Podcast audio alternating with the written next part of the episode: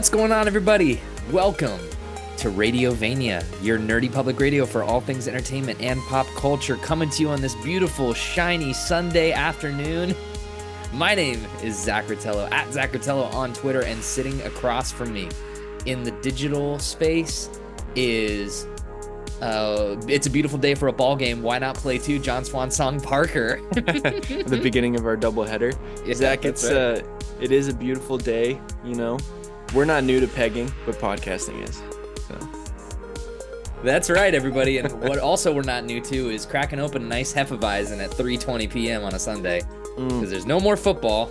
I'm finishing an iced coffee, and then I'll be switching to red wine for the remainder of the day. Yeah, I got a bottle of red and sitting there. It's just waiting just right for the. Hold on, but one sec. Chuck, Chuck, no, I'm just kidding. No, no, no more. we did that one time. We did that once. so well. I'm never doing that again unless that happens to be a league punishment for next year. But thank you, everybody, for joining us on this episode. This is episode 132 of Radiovania. Uh, the last time that Jon and I podcasted together, can you believe it, buddy, was February 1st. so it's been almost half of the month of February um, since our last that. episode where we did our Yeah. Oscar noms and the Emmy reactions and the Golden Globes and stuff like that. But we're here. Um, we've got a lot to talk about. I'm very, very excited to chat with you. Um, this is gonna be a fun episode. The the show that you're listening to right now, we're gonna be talking about like kind of what we've been up to, big recap stuff for February, including the Super Bowl movie trailers, bunch of movie related news and TV shows and stuff like that. But then we're also gonna be recording uh, a Happy President's Day, y'all. We're gonna celebrate in the best way that we know how by honoring our our country's greatest national treasure, national treasure, the movie, um, starring Nick Yeah. Cage. So Yeah. uh, stay tuned and follow the feed if you really, if any of that sounds enjoyable to you. Movie news, guys, nerds talking about movies. Please subscribe, give us a five star rating on the podcast platform of your choice, and follow us on the social medias at Radiovania, Radiovania Show. Email us, radiovaniashow at gmail.com, and uh, keep a lookout on the podcast feed for, like I said, that National Treasure in Review one off that we're going to be doing, as well as Two off, uh, but yeah. two off, two and a half off. We're not doing the sh- we're not doing the show, right? Or, I think what we should do is we should read the plot synopsis on Wiki. that's actually pretty funny. Yeah, it's like the funny. 20 minute pod. Yeah, that's good. Um, yeah, keep I- on the my parents stand by it. I told my mom we were doing National Treasure in review, and she's like, "Are you gonna watch the show?" And I was like, "I don't think so." And she's like, "You should." And I was like, "Ah, "I just really don't want to." Yeah, I really, really don't want to, but hey, if uh, if if uh, you know, God wills it, then God wills it. So we'll we'll see what happens there. yeah, it sounds like you know, Agent Sandusky is in it, and so is Riley. Lord. Mm-hmm. Well, I figured That's the Riley. only returning characters, Yeah, I think I think I knew that Riley was in it because I think he was in but one. of the not in every episode. And they're like legacy characters, like you know, Leia appearing for like ten minutes. Yeah. in Force Awakens. It's like Nick Cage. They CG the back of Nick Cage's head in one scene. it's like R two D two. we're more like treasure Awakens. protectors. Yeah. Oh boy, can't wait to talk about that one. Uh, and then yeah, keep on the lookout on the same feed along with the National Treasure, Radio Vision, Batman the Animated Series. We're still working through it, baby. We've got um Took a little bit of a hiatus. We'll yeah, a little back, bit of a hiatus. You know, life happens. We get busy, and uh, but you know, we find time for Batman. That's that's always. You know, that's the core tenets of the the the cult of Batman, the religion of Batman. It's always Yeah. find time for Batman. I feel like Batman's like uh, one of the four pillars that holds this podcast up. So, Uh, yeah, so yeah. Batman, in terms of Star volume Wars. of content that we've had, that's one of them. You know, yeah, Batman, Star Wars, the Marvel Cinematic Universe, probably, and National Video- Treasure, video games or the. Fast and the Furious, probably. Fast and the Furious. That's also a pretty good one. Yeah. Yeah. Um, or the DCEU in general. I don't know. I think that you have to loop that in with Batman. Sure. Yeah. Can't have two DC related pillars. That's we're not a DC pod. as Yeah, much as I would like it to be. Do you want to pivot? Just completely restructure the show. It's just me talking about DC Comics to you every week. All right, what up? Welcome to Green Lantern episode 174. Today we're just talking about Green Lantern for 174 episodes. Who's your favorite Green Lantern villain? Oh, I don't know if I can name one. The smoke that he fights in the movie with Ryan Reynolds, the smoke, Parallax or something like that. Parallax. I mean, you got there in the end. That's he doesn't look like smoke in the comics, but yeah. He turns That's a good into smoke in the movie though. it's like an evil entity. Yeah. No Sinestro. No love for Sinestro. Uh, Sinestro. Um, wasn't uh wasn't Mark Strong Sinestro in the movie? That's my only exposure to Sinestro. That's unfortunate. I know. I have very. You never watched like the Super Friends or anything? Well, okay, that's in that. Yeah. Fair. Sure. I mean, I have seen some com. I've seen some comic TV shows with Green Lantern. Um, I've seen Zack Snyder's Justice League. Green Lanterns are in the beginning of that. The Age of Heroes. Remember that? Oh yeah, that's right. That one gets like murked by Darkseid. Yeah. Yep. Yeah. But that's about yeah. it for me. Okay. Yeah. Yeah. But I'll tell you what, Jon something else that you know is a core pillar of this uh, this year podcast here is our our in-depth analysis and knowledge of the Super Bowl and foot and the National Football League. Mm-hmm. Um, and since the last time that we recorded, the Super Bowl happened, and uh, you know uh, people maybe they're up and down on us talking about sports on the podcast, but hey, it's one of those pop culture things that I think is actually super fucking relevant. Um, so I I thought it would actually be kind of smart maybe to kick off like a, a little Super Bowl recap. Uh, the dust has settled. Um, horrific events outside of the Super Bowl. Uh, Awful. just oh my god, what a what a weird couple of weeks here. But yeah, so the Kansas City Chiefs are back-to-back Super Bowl champions.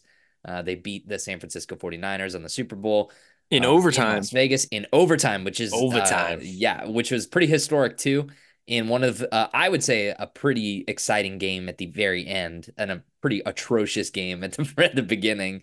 Yeah, last um, like 2 hours were actually really good football, I yeah. think. The first but you can tell when they started running out of good commercials cuz as the game continued to go on, they were like regurgitating stuff or like it was like the D tier things that they were hoping to not have to air and it's yeah. like, man, I was just I was getting up to get like another drink or go to I'm, the bathroom on commercial breaks after a certain extent. Yeah, I made the joke to Emily when we were watching. I was like, some some ad executive is sitting in the booth in in New York, like watching the telecast, and they're like going into overtime. He's like.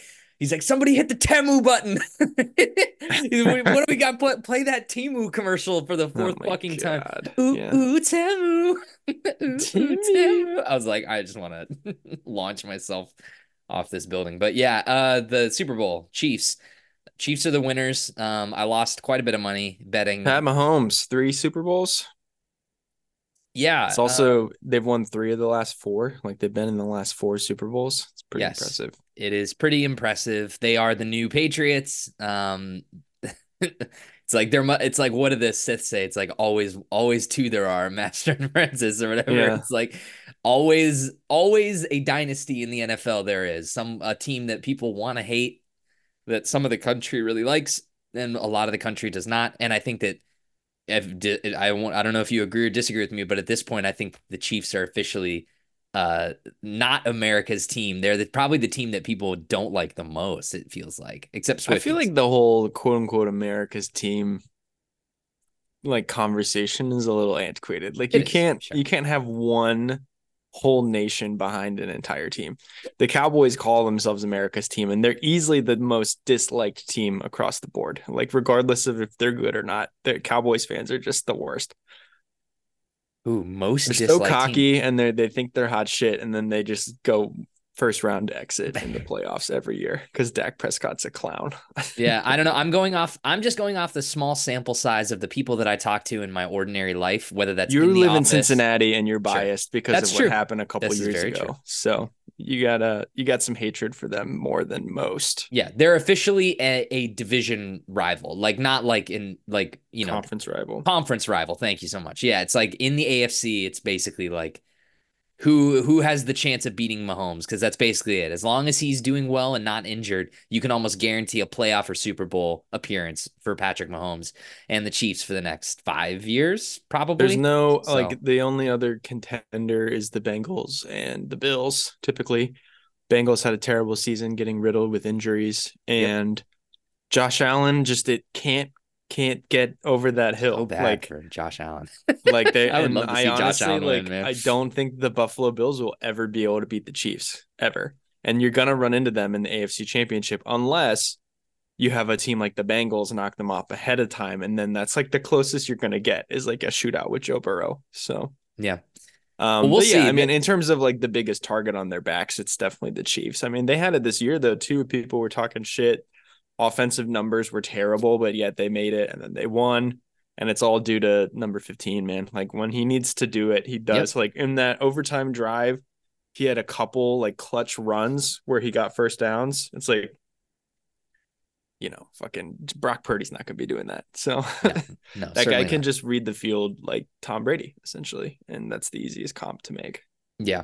Um. Well, it is the longest Super Bowl game in history. the The telecast was the longest running, start to finish, in terms of the game time, the longest game in like uh, five hours, in five Super Bowl history. Um, I don't have a time on here, a specific time on the AP, but I'm reading this article from the AP.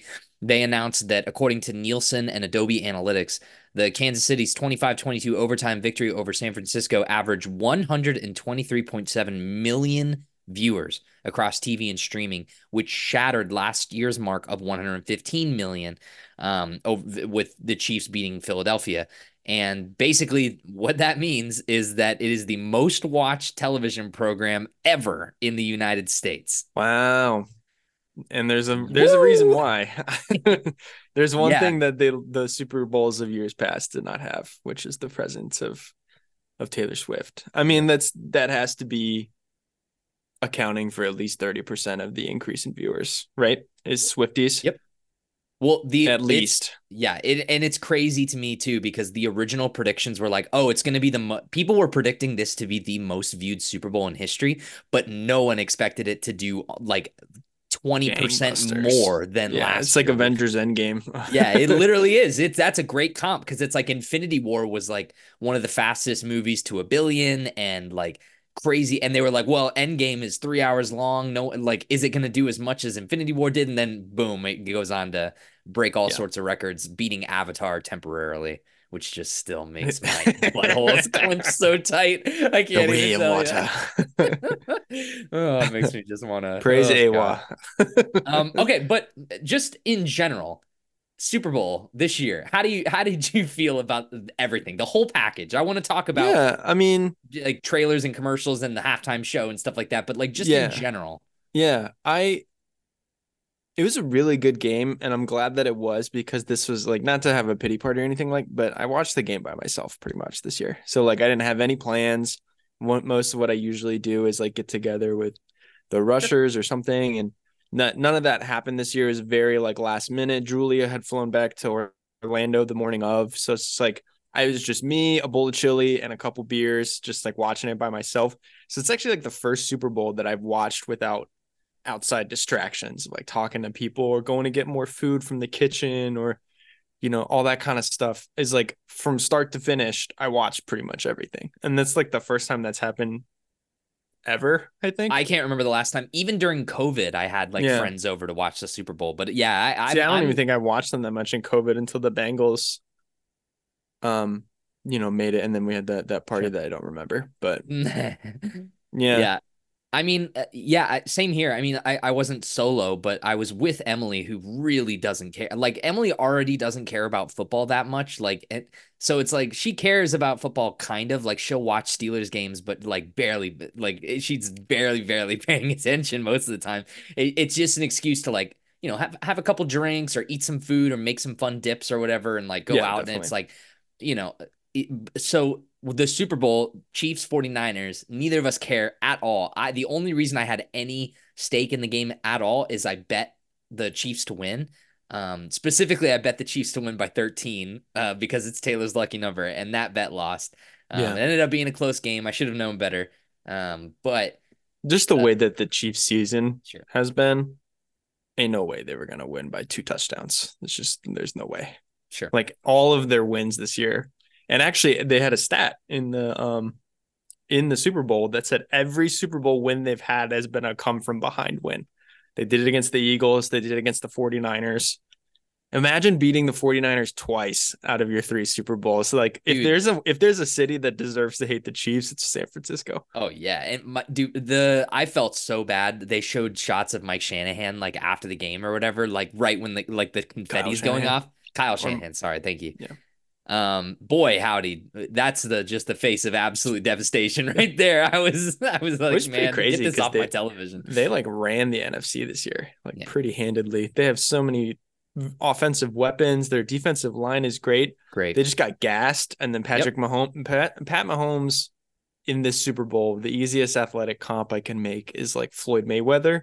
He just waited for everyone to tire themselves out. Right. And then he just made all these calculated decisions in order to drive down the field and win the game with yeah. two drives back to back. And, and also, other- it sounds like half of the San Francisco team didn't understand the rules of overtime, which is like, listen, dude, like it's the Super Bowl. You kind of deserve to lose at that point if you're not prepared. Like those clips yeah. of the Chiefs being like, they wanted it, I guess. Like, I don't know, this is what we want. So that's cool. Like, we didn't even win the coin flip and we got what we wanted. It's like, yeah, you're just giving it to them at that point. It's yeah. The argument that that that I saw being made for them decline. So if people don't know, the the overtime rules were that it's um, it's a new football game. It's, it's another a brand four new quarters potentially. Yeah, yeah, basically. And so it's like you know you win it. You could win it with a touchdown, right? Is you could win it with a touchdown, but both te- it's kind of like the pre like the the so playoff stuff. Like both teams have to technically get possession. It's a new clock. Yeah, both teams get possession. Yep. You go down. Whoever gets the ball first, if they score a field goal or touchdown, doesn't matter the other team gets the opportunity yep. to score again. After that, if it's tied, then it keeps going back and forth until one team comes out with more points. Does that make yep. sense? So like it can't tie, it can ping pong back and forth, but so it's not so what happens is the 49ers, yeah, that they each get an opportunity and they yeah. Yeah. And the 49ers squandered it by not being able to convert to a touchdown and they had to settle for a field goal, which at that point if I'm playing the Chiefs regardless of, you know, what you may say about the decision of getting the ball first anyway. Like perfect knowledge is generally pretty good to have for strategy. So like the Chiefs being able to hold them to 3 knowing that they just need a touchdown to to end the game easy peasy. Yeah. So like if I'm the 49ers, the other the problem though is if you're the 49ers, you have to take the field goal because the worst thing you want to do is go for a touchdown, miss, and then all the all the Chiefs have to do is get past the 50 and then Butker yeah, just right. nails a field goal to win the game. So it's kind of a lose-lose either yeah. way. But. but some people some people were arguing that the reason that the 49ers opted to go first is because their defense had just been on the field for such a long time and the defense yeah, like was eight gassed. minutes. Yeah. Yeah. so it's like, okay, so uh, that I buy, but still like these guys are ath- athletes in their prime in the Super Bowl, the biggest game on the planet. It's like I would have I I don't I even like Emily who doesn't know a whole like she we were both like they're taking the I was like isn't it yeah. not it that like don't they want to you you don't they want to kick it first? to need to know how yeah. much you need to score yeah. yeah. so that was that was odd and so that was a little bit of like a a total total just mismanagement I think of like you know the end of that game considering they won the toss so I don't know but game aside but in the same way that last year um the Chiefs wins asterisk is the the non-holding or non-passing interference call while they're playing the Eagles. This will now be identified by yeah, the right. 49ers not remembering how the rules work. Yep. Potentially. There's always something. Um yeah, I agree with basically everything you said. I think the game was was oh like not very good and then it was holy shit this is actually really entertaining and and pretty good football toward the end, but um all in all eh, yeah, interesting Super Bowl. Um, let's talk about the halftime show really quickly before we do yeah, the announcements. Sure. Um, what did you think of Usher? I know that I I I was kind of like not feeling the announcement when they announced him as the Super Bowl halftime show. You seemed more positive on it. Yeah, I liked it. I didn't love it. It's not my favorite. Like the last the last four Super Bowls we've had Rihanna, 50 Cent with like Eminem and Snoop Dre, Dogg and like and all Dre. those people. And Dre, thank you. And then who was the who was before that? The Weeknd. This is definitely yeah. better than the Weeknd. That Weeknd pandemic one was just awful. Where like he's singing in front of the Sith like acolytes of Exegol and stuff like that. Like, no thanks. that did, but that that Super Bowl halftime show did give us one of my favorite memes, which is confused the Weeknd running through like the tunnel. Yeah, the yeah, yeah. Great. Sure, um, sure. But yeah. I thought this was fine. I like Usher music. I love sure. early 2000s hip hop and R&B. Some of the baby making music was like as a guy watching the, fo- watching the Super Bowl by himself, I was just kind of like this is kind of weird. but like I'm sure that that I'm sure that appealed to a lot of other people. Sure. Yeah. I, I thought the performance was fine. I thought it started off like uh, just awful. Like I thought the very beginning was atrocious where he it's like the the audio mix was bad. I don't know how they can't figure this out. Every Super Bowl, I feel like the halftime show, there's always at least one part where I'm like, why can't we hear them? Why I was like, why who has control of the board? I, I was like, I couldn't believe it. Like he started off and he was like kind of out of key. And then there was that whole Alicia Keys flub too. Like when she comes on, it seemed like her headset wasn't like loud enough or something to drown out the sure. noise of the crowd because she was totally off key and she's a phenomenal singer. I was yeah, like, Alicia Keys is great. I was like, Empire what State is happening with the audio mix on this? But yeah, I, I, like Usher music too, but I like the more like confessions Usher music, like you as you confessions. as you put it, the baby making music. I like that Usher, not so much the when oh my god! How how pumped were you to see will.i.am in his Tron outfit? I thought that was pretty cool. It was interesting. They were all fighting for the users. It looks. I thought it was cool. Yeah. I mean, Ludacris showing up was hype. Luda was Lil the Jon. Pop, Lil yeah. Jon being there was cool. For yeah, I mean, I thought it was fun. I had a good time with it. I didn't like. It's not completely memorable for me. I think the roller skating part was really cool. But yeah, that was impressive. Like the the talent that it takes to coordinate something like that and not fuck it up. The whole time I was watching, I was like, someone's gonna slip. I was like, someone's yeah. gonna slip, and this is gonna be bad. They did a good job, but everyone did a great job.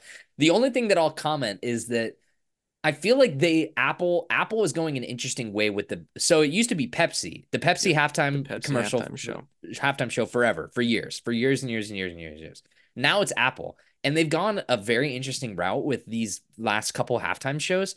And I feel like this year's they the budget must have been razor thin, or they cut back a lot of the production budget compared to Rihanna, who last year was fighting on the Smash Brothers stage.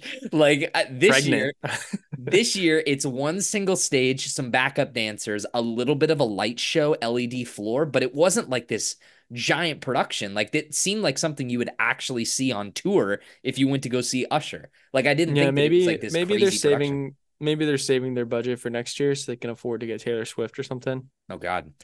I just uh, I, I just thought that it was an interesting choice considering that they knew like I, I guess they didn't know this at the beginning of the year that this is going to be the most watched Super Bowl of all time, but it's yeah. like Apple saying like Imagine if imagine if the Taylor I know it's hard to imagine, but imagine if the Taylor Swift stuff didn't happen. She and Travis Kelce never became a thing during this season. The Chiefs were like and, and they end up going to the Super Bowl with the 49ers and the country again, like you said, 30% of the people that were watching the telecast maybe didn't tune in because of no Taylor Swift and the no Travis Kelce connection. It's like it was sort of been super weird, right? Like people would have been like, why it was the halftime show so small and not a big production? Like isn't it usually like supposed to be this big grandiose a lot of artifice like eh, eh, cool stuff but it's like this year it was very simple. I thought that was an interesting choice.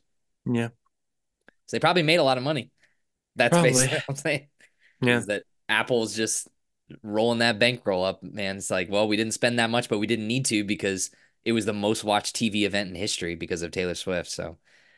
Um yeah. Anything else to say about the actual game? Do you want to talk about any of the commercials? What uh, obviously dunk the, the DunKings, baby. That's the best thing I've ever seen.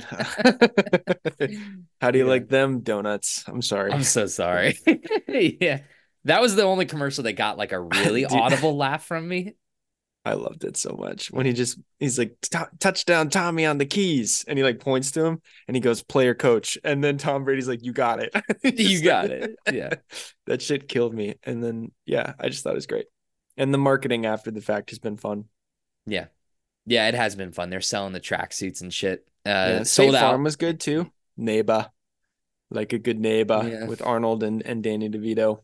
Um but otherwise like I I know you like the Walken one. I felt like I thought it was okay. Of, I thought it was kind of insulting to him to have him witness all these impressions over and over again. I don't know. All these terrible Walken impressions. Terrible Walken. Imp- Do you have a Walken impression? Uh, um, I'm I'm going to drink this this beer. It's it's quite quite good. I Masters tournament. Austin gave you this. That's a You bit. got- you- kind of got a little Bane there at the end for this. it would be very painful for you. Bruce Wayne, why the hell you dressed up like Batman? That's a good one. Um, That's pretty good, Walken.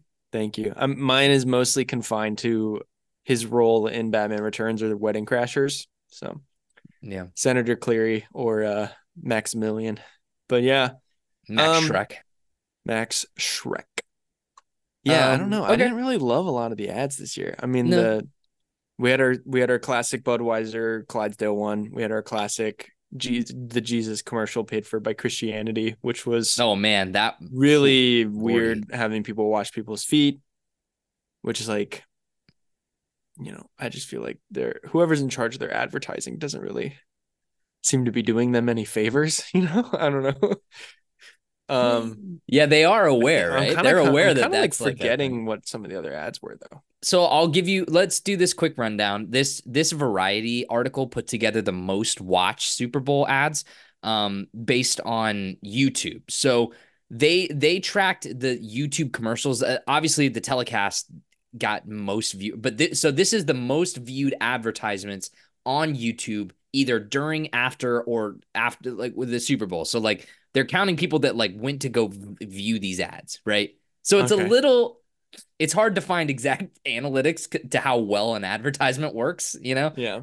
But this is all right. So let's l- looking through these. So in order, the number one one apparently do and this isn't including like uh some like that's what's interesting though because we do have a contradictory thing on here that okay so YouTube's top 10 most viewed Super Bowl ads ranking measured views worldwide on game day February 11th from 12 a.m. until the end of the game 10:46 p.m. All told, Super Bowl ads posted on YouTube had more than 90 million views, generating more than 1 million watch hours, according to the internet giant. And they have it ranked as such.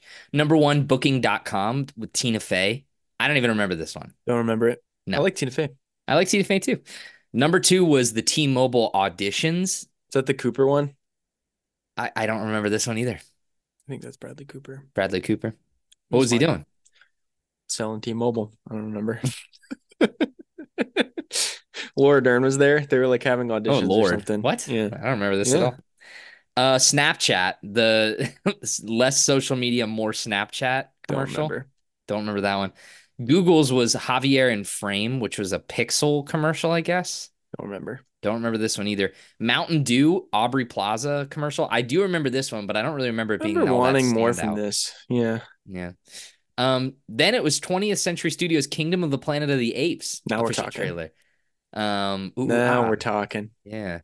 What Below- a glorious day. Below that was Universal Pictures Twisters, which we'll talk about here in a little Fuck bit. yeah. Uh-huh. Um, and then it was the number nine Scientology. Decide for yourself. I feel like that's paid for by Scientology to Yeah, be on this list. Yeah. Yeah. Uh, and then number ten was Skechers. Oh, is Uh, this the this is the Romo T. one with Mr. T? That was Yeah. awful. Tony Romo. He's good in the booth though. Let me tell you. I actually I actually did enjoy his commentary. really? Him and Jim. Yeah. Oh, Jim, they're driving down the field, Jim. I don't think they understand the rules, Jim. I think we should do the whole rest of this podcast as as Tony Romo Jim and Tony and- Romo. No, Tony Romo and He's gonna steal the Walken. Declaration of Independence, Jim. I don't know if he's going to steal it. He might preserve it. Christopher, he's gonna see if Walken. He's gonna see if he can catch. Oh man. Um, but yeah, so couple ads. I I don't really. I, I don't know that- Talking about advertisements in the Super Bowl these days, it's like it's all the They don't even thing. show you full trailers anymore. It's always like a quick 10 second thing, and they're like, we Check don't want to pay for this whole two minutes. Yeah, Check it right. out online where it's free and we get ad revenue. It's like, Exactly. Yeah. But it's every every commercial, and I've noticed this pattern over the last five years, ten years. It's like uh, Super Bowl commercials used to be about like what's the funny gimmick or thing that we can make people talk about. Now it's what celebrity can we pay the most money to be in this thing? Like that's every Super Bowl. So it's like commercial. Marvel. Ooh, oh baby, yeah. Why why do quality when you can have big names attached to things? No shots at anybody attached to the Fantastic Four. I actually like the casting, but No, Still. we will talk about that later. Um, So, but movie trailers, let's rattle through these really, really quickly, except for the ones that we want to talk a little bit more about. Um, and thumbs up, can, thumbs down. Yeah, sure. Let's do thumbs up, thumbs down. It's been a while. Yeah, it's been been a while. Been a, quiet, a while. A Quiet Place, day one. Uh, thumbs down. Still haven't seen A Quiet Place Part Two. Yeah, I'm also thumbs. I do down. like Lupita though. Yeah. I like but... Lupita a lot. Um, is this is is this one directed by Krasinski? Krasinski's out. He has sold he's the totally property. out. Yep, he's not directing it. He sold the property. he's done. um, Despicable Me four. I'll go thumb sideways. I I really can't say this, that, or the other. Same with Kung Fu Panda, which I don't think is on this list, but uh, I forgot about that one. Um, yeah, I I haven't seen a Despicable Me movie since the first one, so and even that one I thought was just like meh. Totally I liked meh. it. It was good. Yeah, I like the Minions. They're fine. Like, yeah, you and the rest of America because you can't go. You can't throw a fucking. Me and the Minions are gonna go see Taylor Swift, baby. If you can't beat them, join them. Uh, after that, we got Twisters, which thumbs I, up. I actually think that that was a pretty cool trailer. Um, thumbs I, up. I'm also just I'm a total fucking at this point. I'm just a total. You're a sim for Daisy Edgar Jones. I know. I was gonna say uh the other dude, Powell. Glen Powell. Yeah, I'm a Glen Powell stan, baby. I love that guy. He needs Both to be in more them. shit. Sure. Yeah. No. I mean, he's in a lot of shit right now. He had that rom com with Sydney Sweeney. Yeah. This. Lucky he's bastard. in that pilot movie last year, and then Maverick the year before that. He's probably going to be Cyclops, and he's got like a TV show coming up too or something. And don't forget, they just announced Top Gun Maverick 2 Electric Boogaloo. So oh, he's probably right. going to come back to be Miles Teller's. He's probably going to end up dying. You or think? Miles Teller dies and he becomes the new main character. I really I wish they they would just kill Maverick, but they're never gonna do that. Nope.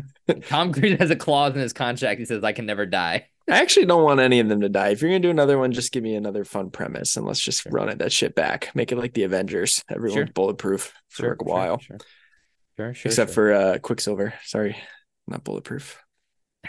Bet you didn't see that. they had to, uh, they had to kill him off so he could be Kraven. Killers of the. Oh wait, sorry, that's not right. Kingdom of the That was good. That was good Killers of the Planet of the Apes, directed by Martin Scorsese. uh, nah, Kingdom of the Planet of the Apes. Uh, we got thumbs our first up. full trailer. This is a thumbs up for me as well, but I kind of want to, you know, stop here for a little break and talk a little bit about this trailer specifically, more sure. in depth. So you, you and I are huge fans of of the Matt Reeves duology, the the Rise War or Rise Dawn and War trilogy of Planet of the Apes being some of the best fucking movies. The Serkis, the Andy Serkis stuff. The Serkis yeah, man. trilogy. Absolutely. Those movies are great. So fantastic. War so for the Planet of the Apes might be might be one of the best trilogy closers ever. Which doesn't always happen. Where like the trilogy closer is the best one. You know what I mean? Yeah. Yeah. I love so it. you're excited about this. You like the trailer. Yeah. yeah. I'm excited to actually see the the return to this iteration of the Planet of the Apes, but where it's actually like they're fully running the show. And like it looks like now they're starting to get into the the Charlton Heston era type of stuff where they're actually like beginning to hunt yeah. the humans and like factions are diverging. Like it looks cool. The visual effects look awesome as usual. And uh yeah, dude, I just love watching all these apes and monkeys fight. It's good stuff. I I'm a little I, I can't lie and say that I'm not a little bit nervous because no Serkis, no Matt Reeves. So uh, yeah. you know, are we sure there's no Serkis? Like yes. I know he's not Caesar, but is he somebody else? If anything, he might be providing some kind of like mocap guidance to the team, but he is he's not like on IMDb. Like a consultation, maybe a ape consultation. Ape consultation. Wes Ball is the director, not Matt Reeves. He is known for directing the Maze Runner film trilogy. Ooh, ooh, I don't think I've seen those. He's also attached to direct the Legend of Zelda movie for Nintendo and Sony Pictures. Oh, yeah. So that's pretty interesting. interesting. This is his fifth movie. That's uh good luck to that guy. I hope it I hope it's good. I mean I, I hope so too. Honestly though, like Memorial Day weekend, this is a pretty light movie year, all things considered, compared to last summer. As long as it's like show me some cool stuff I haven't seen, then I'm, I'm kind of in. Sure. Yeah, we'll we'll see. I mean, I low I budget ho- cast, that's for sure. Like they Yeah. are saving a shit ton of money. yeah. It just has it has so much to live up to, man. Like I literally just the most it it, it is following an excellent trilogy. I just hope that it can carry the same sort of weight, but I mean, my expectations are very high for it. Like it's going to be hard for me to lower my expectations for this just because they they did such a great job with those other three movies. They really gotta Yeah. they they got. I I really really hope that the, the team is good for this and not Yeah. Maze Runner caliber. I hope this guy brings his A game. The only actor that I recognize in the cast right now is yeah, there's two of them. Kevin Durand, who is in Lost. He plays Proximus Caesar, a powerful bonobo ruler who leads a coastal clan of apes in search of human technologies. I'm assuming And- that's that what a lovely Yeah. day guy. And William H. William H. Macy? Yeah, William H. Macy in an undisclosed role. he's gonna be the Charlton Heston. He's gonna be the man. Well, you like damn dirty apes. yeah. I'm excited. Looks cool. we'll see. Yeah, what's coming up um this year? I think I might have to rewatch Um, that trilogy though, leading up to it, but not too soon. Otherwise, I'm gonna compare it. I need to watch it like now, give it a couple months, and then be like, I'm ready for another ape movie. And uh, now we get to the big, the big boy, the big hitter, Deadpool and Wolverine. Our first trailer for this one. Thumbs up. Kirby, shush, shush. One of the most watched things ever. In fact, uh, Deadline reported that Deadpool and Wolverine trailer actually smashed the record to become the most viewed trailer of all time. 24 hours after airing during the Super Bowl, it was seen by 365 million people. This beats the 24 hour viewership total for Sony Marvel Spider Man No Way Home, which was seen by 355 million. Um, and then going down the list, it's like there's Infinity War, Endgame, Star Wars, The Force Awakens. There's a bunch of stuff on that list. But yeah, Deadpool and Wolverine, now the most viewed movie trailer of all time on the internet. So first thing is, what do you think of the new title? I like it a lot. I, I'm I glad too. that they did this and didn't go with. I think Deadpool 3 would have been pretty lazy. Um, Yeah. Kirby, shut up. what do you think of the title? I like it a lot. It, it kind of calls back to me to like the 90s comic book titles and movies titles where it's like very simple. It's just like these are the characters, this is what the movie's about. That's Right. it. I'm really getting tired of all of these like subtext movies where it's like character name colon boom, Quantumania boom. You know, it's like I Yeah. don't care. Like just tell me what it is. Be upfront. I'm cool with it. I think the logo's cool. but yeah, I mean, I think the I think the trailer's really fun. I'm excited to talk about it. I I have I still have not seen Loki season two, um, but I know enough about the TVA that I could get enjoyment out of the trailer. And um, I thought it was weird that they didn't show all of Wolverine. Not that they really need to, but like we've all seen that leaked set photo, so like. Why hide the why hide the shark? You know, it's not really necessary Yeah, but I loved seeing him from behind at the poker table, which is clearly going to be awesome shot. Hugh. Jackman as Patch. That's going to be sick. I can't wait Yeah. for that. Madripoor, baby. Shout out. Madripoor. yeah, I uh I love I really really thoroughly enjoyed this trailer. I actually think it's probably one of the just in terms of like the craft of making the trailer, teasing stuff. Like I I, I would Sure. be happy if we didn't get anything else. I know that that's not going to happen. Never gonna Eventually, happen. they're going to do the story trailer where it's like what is actually happening. Um, but I mean, this kind of Maybe like from the Wolverine perspective of things. Maybe. perhaps. Yeah, perhaps, but uh, eventually we're gonna get some sort of marketing where you show Hugh Jackman. You can't have a movie called Wolverine and Deadpool and not show the Yeah. the, the titular character in the trailer. So eventually down the road we will get that trailer. What that looks like, I don't know. Will I want to watch it? No, but will I have to? Probably.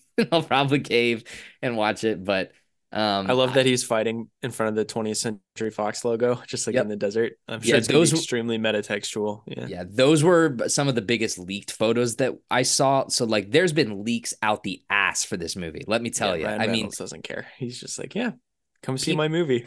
pe- people are spoiling the shit out of this and i don't know where they were filming but they were that scene with the 21st cent- the 20th century fox logo buried in the ground wherever that was that they were doing the filming for they were doing in like the wide open in like nevada or something because they had camera like you can you could google online those photos right now they're crystal clear people like had cameras from like they're like oh shit, it's Wolverine and Deadpool. They're they're fighting out in the public, and it's like TVA agents and shit. So I knew that the TVA was part of this from spoilers yeah. like from months ago.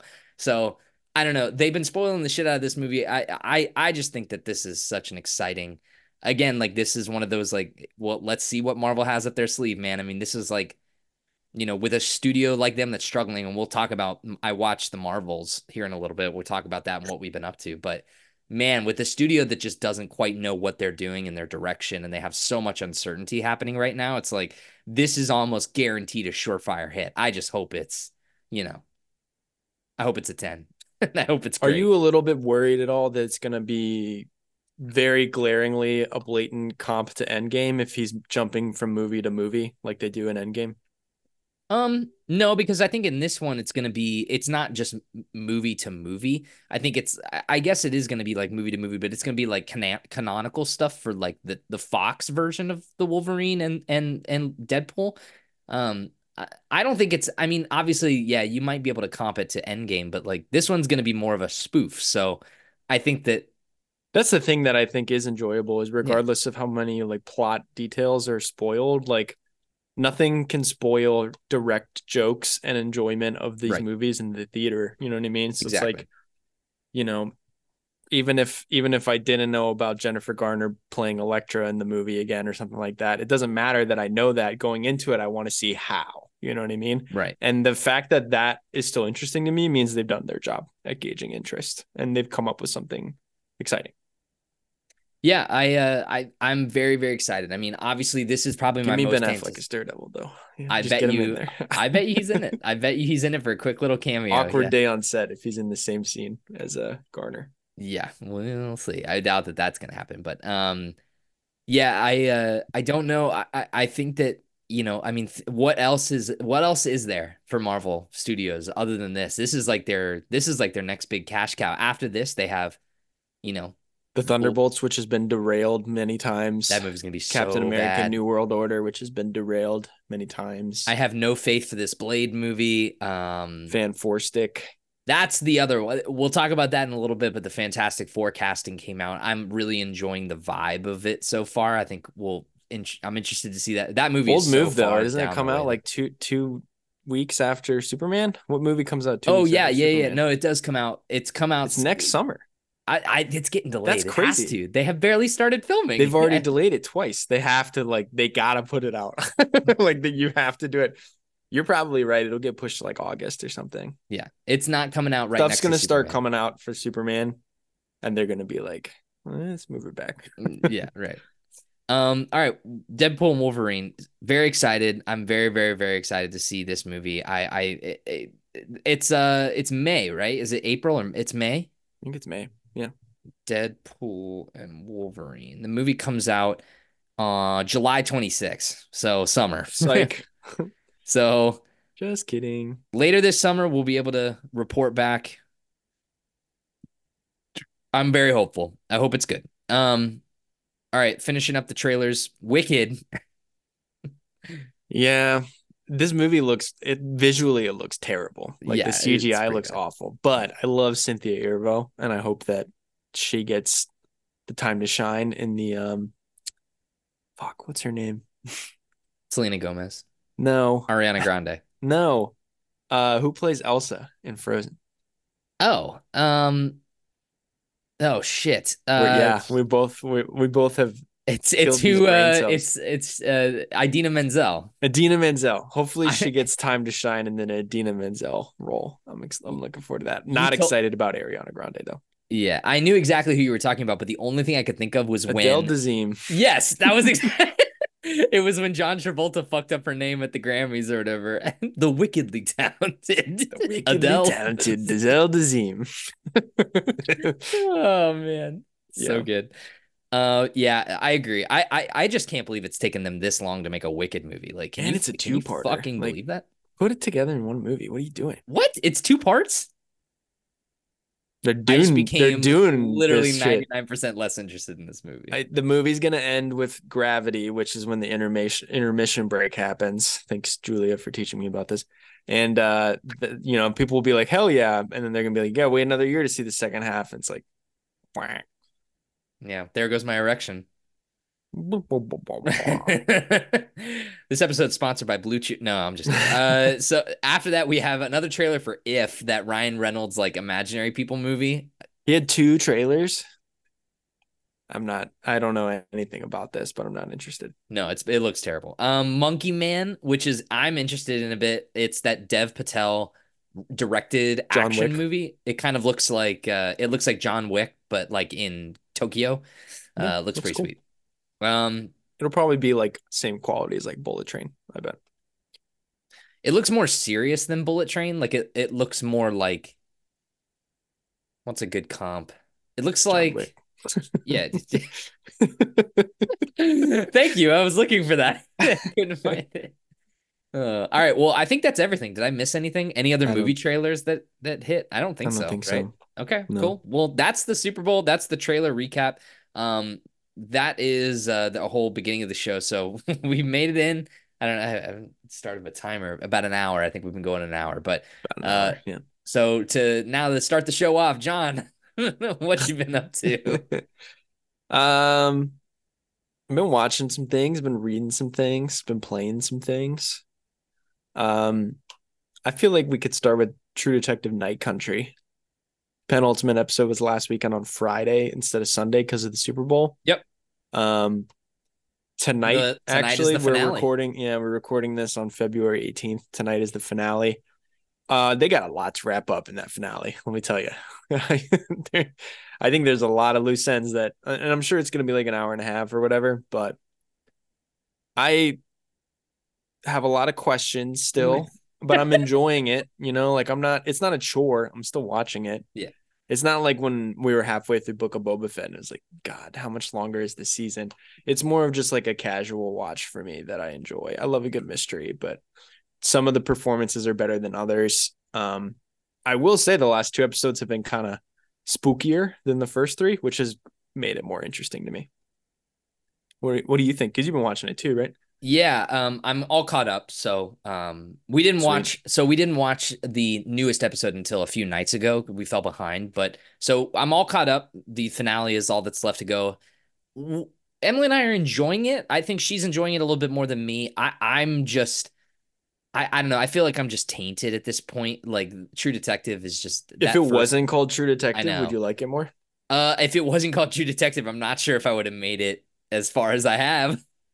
I don't. I, I really don't know. I here's what I'll say. Jodie Foster is phenomenal. Yeah. And definitely. I think that's about where it ends. I think that there so much of the supporting cast is just so it's like here here's what here's so I saw I'm gonna take I'm gonna take uh I'm gonna steal this from a Reddit thread. So I've been following the True Detective like weekly Reddit threads that they do, like an open discussion on the forums. And someone brought this up and it and every and I'm sorry I'm gonna ruin this show for you, but I'm I'm gonna do it. I mean, you're probably never gonna rewatch this season of television ever again. But here, someone said all of the supporting actors, everyone besides Jodie Foster, it's like the director only used their first take on every scene because so many of the line readings don't feel like they were like well, let's try that again, but give me more emotion in like the end of it, or or cut that cut cut cut cut cut. It's like that wasn't that wasn't great. You kind of stumbled over your words there in the minute. Or it's like it's like ah, you didn't quite say this quite right. It's like it's like the director only had one take to use for each one of these supporting actors, and that's the one they roll, rolled with, because so many of their line readings, and I don't think it's necessarily the I don't think it's the actor's fault. I just think that the writing in this season is just it's written so, and directed by man. one person, and it, it's very like one tone all the way yeah. through, which sometimes works for it and sometimes works against it. But I mean, I agree with what you've said. I I I think that there are some better performances than what you were saying personally. Um,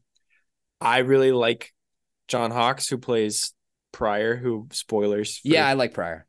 Spoilers, but like he just killed his dad. You know what I mean? Like good shit. John Hawkes plays the dad. I like him too. I think they're both great. That was and, the um, first cliffhanger ending that I was actually like, okay, I want to see what happens next. Like I want to. Yeah. Uh, this is actually a good end. I feel like most of the show's mystery has been like, it's the first episode. The the the even the cliffhanger is just they find the bodies. Like I feel like. Yeah.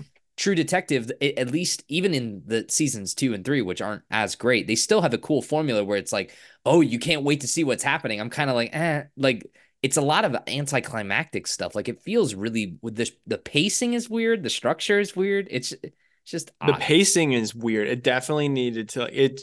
I feel like this is a show that got cut down to six episodes, but was originally eight. eight. Me, like, like we'll do spoilers for a couple minutes here. So if you're still watching, you might want to add some more. But like Navarro's sister getting checked into the mental yeah. hospital and then immediately getting out and killing mm-hmm. herself like within minutes was what? like so What's strange. Yeah, and like so felt completely void of emotion and I don't like the actress who plays Navarro personally and so like her freak out at the hospital was like not great. Where'd you either. go? Where'd they yeah. go? You uh, didn't uh, you didn't let them you didn't let yeah. them go? Yeah. What the fuck? And then she like, but I tell you what, she looks like she would be perfect in the Fast and the Furious movies. Absolutely perfect. So, fighting, fighting Lenny. that is a perfect description of her caliber of acting. She's not yeah. a bad actress, but she would fit perfectly in a Fast, Fast and, and, Furious, Furious movie. Yeah. Oh, I yeah, but I'm excited. I want to hear more about what happened at the Wheeler case. Like I want to see what happens there for real. Like I sure. like the whole um unreliable narrator aspect of that that they keep coming back to. Obviously, I want to see the conclusion of the main case overall, but yeah, I think like I agree with you. There's like there's parts of it that work really well and parts of it that don't.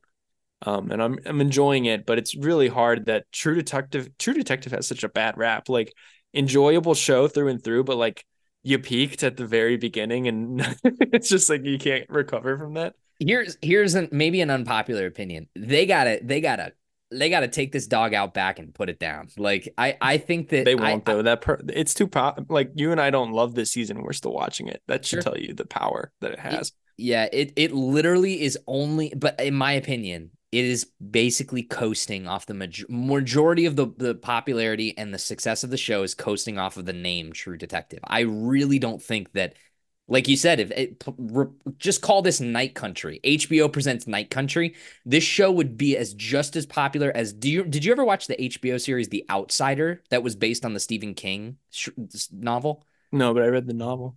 Okay, so I watched the show. One and done season TV totally leaves it open for a cliffhanger ending where they could have done a second one. No one watched it. It didn't get renewed. That's what this series would have been. This would have been a one off. It's like Jodie Foster is a detective in Ennis, Alaska, where it's always nighttime, night country. Streaming new episodes Sunday nights, and night I think man. that it would have it would have oh. so, yeah right it would have tanked so hard that they would have never renewed it. So I don't know. I would, and the other thing that's funny to me is like Nic Pizzolatto or whatever the guy that originally created the series. Have you seen that he's kind of like trash talking this season online? Yeah, he's not a fan. he's like there some reporter asked well, he him, was like, he was asked he was not asked to come back and i yeah. think he took it personally so. and one of the reporters so, some reporter asked him like what do you think about the, they're like making ties to like the swirl symbol from the first season he's like that's fucking stupid. Carcosa. Yeah. He's yeah, yeah man. It's hard you know? Yeah. And like there's a lot of theories going on out there that like the, the person that is awakened is like the sea goddess that uh, tied to alaskan mythology it's gonna be weird if there's a sea creature in the last episode. you know what I mean? It's like, like it, I guess if it's if it's frozen in ice and it's like not actually an alive creature, but it's like something that like this cult worships, that would be kind of cool. But yeah, if there's a CGI sea monster in the last episode, I'm out. not interested. Yeah, I mean, I am very here's what I'll say. Yeah, like you said, I am very curious to see how they how they land this plane. Like I feel like you think McConaughey's in it? Final final uh, couple minutes. No. Rust Cohle comes back to Alaska. No, I don't think so. I bet you he's in it. He's an executive producer. Well, he's an executive producer of all of them. So is Harrelson, but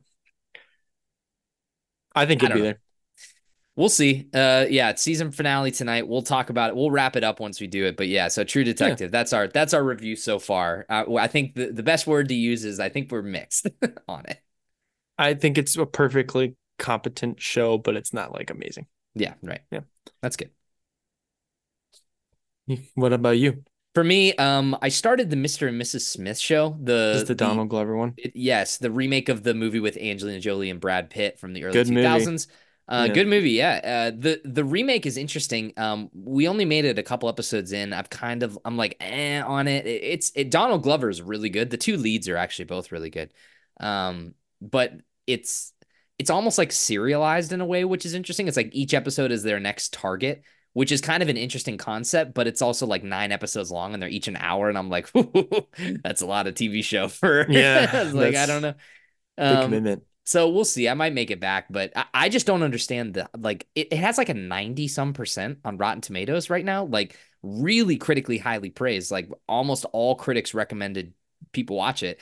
I don't see that. I actually I was like not vibing with a lot of the very first episode and it kind of set like a weird I was like, eh, it's just kind of dull. It's like not as exciting as I wanted it to be. And Donald Glover, charisma ma- machine why Sure. they make him play this role so subdued and subtle. He's not at all acting like he's not like the Brad Pitt sort of like he's kind of loud and he's like a little bit more, you know, bubbly brash like secret that. Sure, agent. brash. Yeah. He's much more like he's much more like I'm my typical Donald Glover. I'm gonna come into the room and I'm gonna talk. So he's to more like, a he's more like a Daniel Craig Bond than a Pierce Brosnan Bond. sure. Yeah, that's a good comp. But Huh. yeah, so that's I'm probably. I'm not gonna lie, I'm probably never gonna watch it. yeah, I don't know. I don't recommend checking it out. I'm out. glad I- you checked it out though. That's that's cool. Yeah, I figured I'd give it a I'd give it a whirl. Um, but yeah, I'm ready for that Lando movie though. Bring it. yeah, right. Come on. Uh, do you wanna do you wanna jump in here? You you've got you got some stuff. Yeah, I rewatched the 1999 Mummy, the Brendan Fraser Mummy. I, so Uh, I saw Julie- this in the doc, and I thought maybe you mistyped National Treasure. I was No. like, oh, he rewatched the National Treasure, but no, you actually rewatched the. Mummy. Yeah, so Julie and I have a list of movies that we're watching, some of which one of us maybe in, and this is one that she had not seen. And I was like, You're gonna fucking love this movie. And we spun it back, and that movie is incredibly charming and and quite funny and still holds up. Some of the CGI effects are obviously very dated for 1999, 25 years ago, this movie came out. But I mean, Brendan Fraser, man, he was on the cusp of being a big time star. Like he they that franchise, I think, is a little bit better than people give it credit for, except for the I don't really love the Tomb of the Dragon Emperor, but that's also because they recasted the Rachel Weisz character in that one.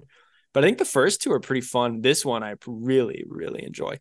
But if you haven't if you haven't given that one a watch in a while, you know, get some uh, you know, get some get some vibes going with certain, you know, drinking things and uh spin it back. It's a good time.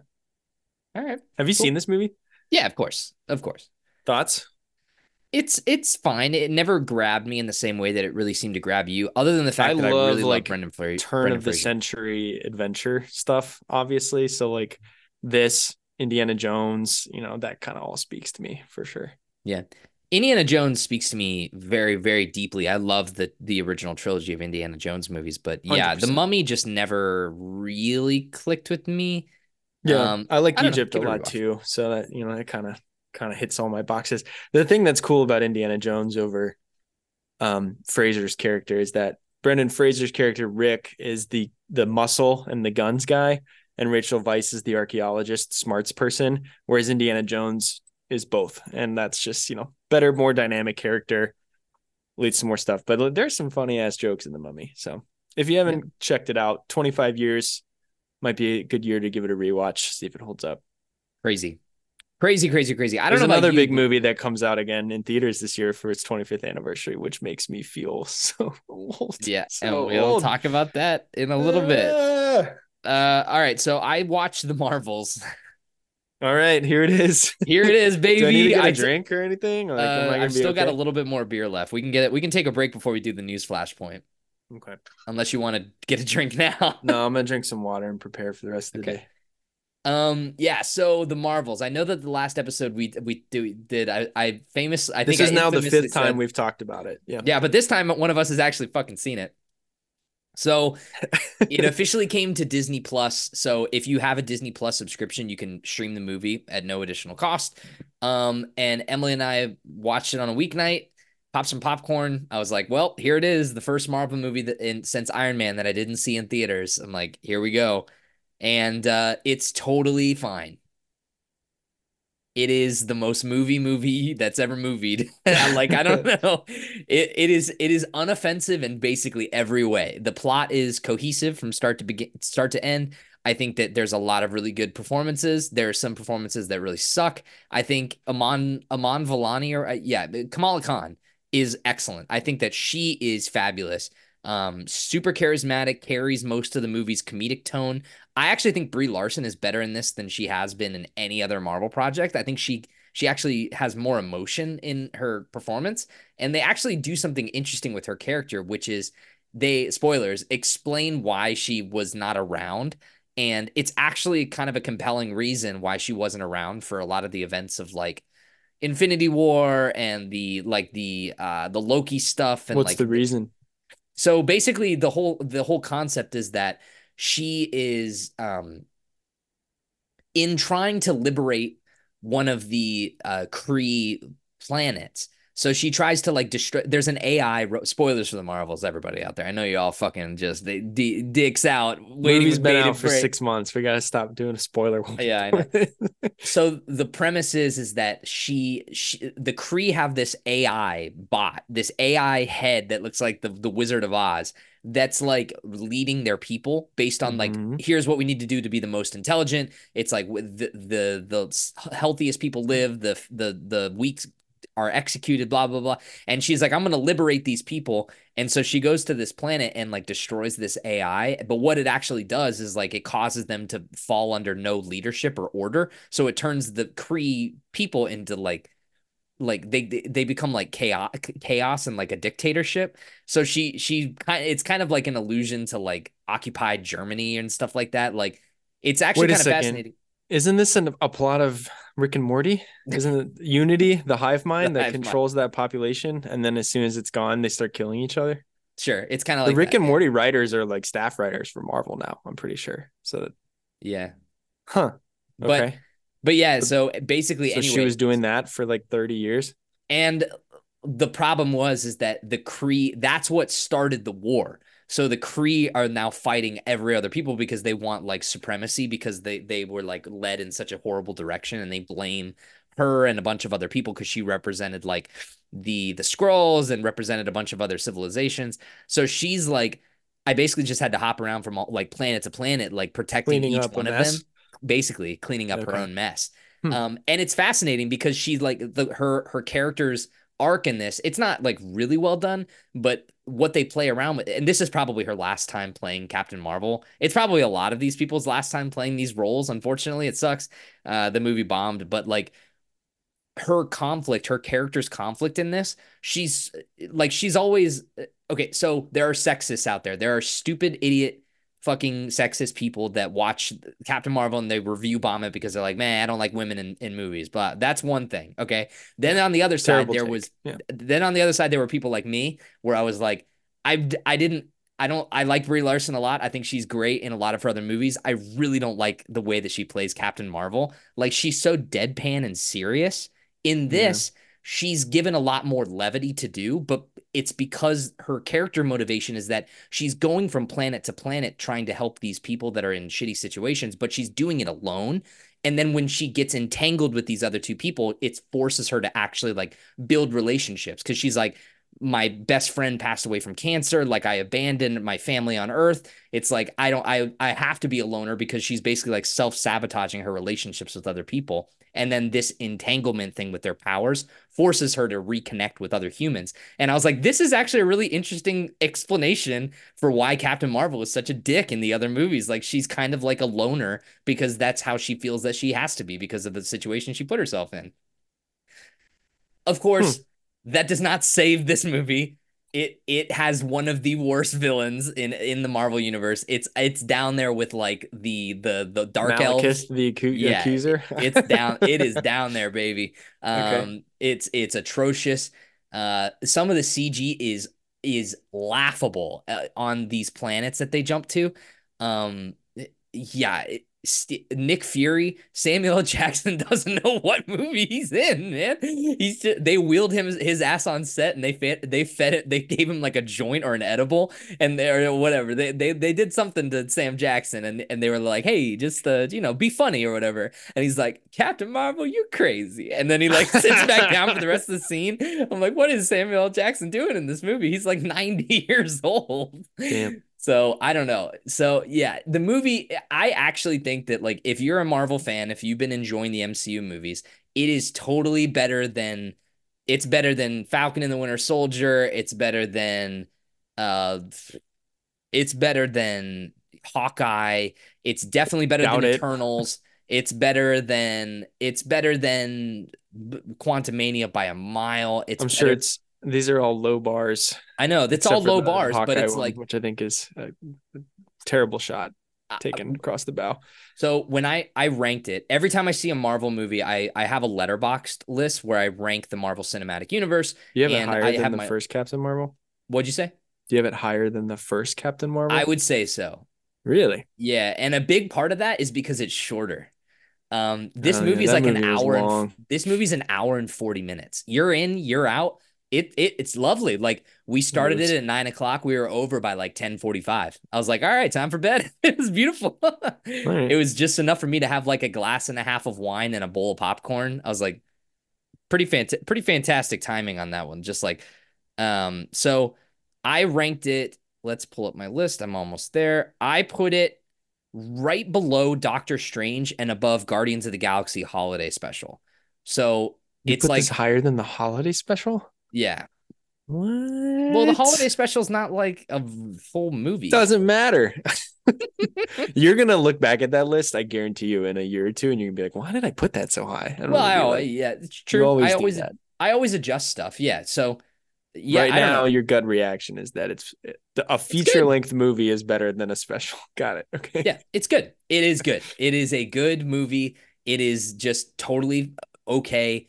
I actually recommend that people should check it out. I think that Iman Vellani and Kamala Khan is actually really good. I think that Photon is cool. Um, and the humor caught me off guard and the sentimentalness of of Brie Larson's character. Uh, I I was surprised by this movie. I uh, but obviously all of that is with the giant asterisks because our my expectations were so far underground that yeah you couldn't even smell them anymore. So I I uh, yeah check it out if you want to. It's an interesting flick. I doesn't I think that it Quantumania the fact that that movie made more money than this it's like you know I get that everything's different. This is fatigue talking here. Like people probably didn't see this just mainly due to superhero fatigue, but like this movie is way better than than that shite. Like Yeah, that movie was terrible. Yeah. So I don't know. It's interesting. Cool. If you have Disney Plus, it is totally worth throwing on while you're doing laundry. Like that's kind of this movie, you know? Yeah. Nice. Um, while I have been reading a lot of comics, it looks like you have two, so we can talk about that. Uh, Batman issues 142 and 143. This is a new story arc by Chip Zdarsky. This is Joker Year One. This Hell is yeah. a origin story for the Joker. That is a kind of like a sequel slash bringing together of the Scott Snyder Joker, the Killing Joke Joker, and the Three Jokers storyline, and trying to put it all under one roof. It's getting a little confusing, but the reason why I wanted to bring it up is Zdarsky, I think, is still a great writer, and the artist for this story half the time is uh, Andrea Sorrentino, who did the art for Gideon Falls. Hell yeah. Some really good Joker imagery drawn by them, which is really cool. Um, so that is worth the price of admission for me. I really enjoy it. Here's my my last take though. Like, I get it. The Joker's cool.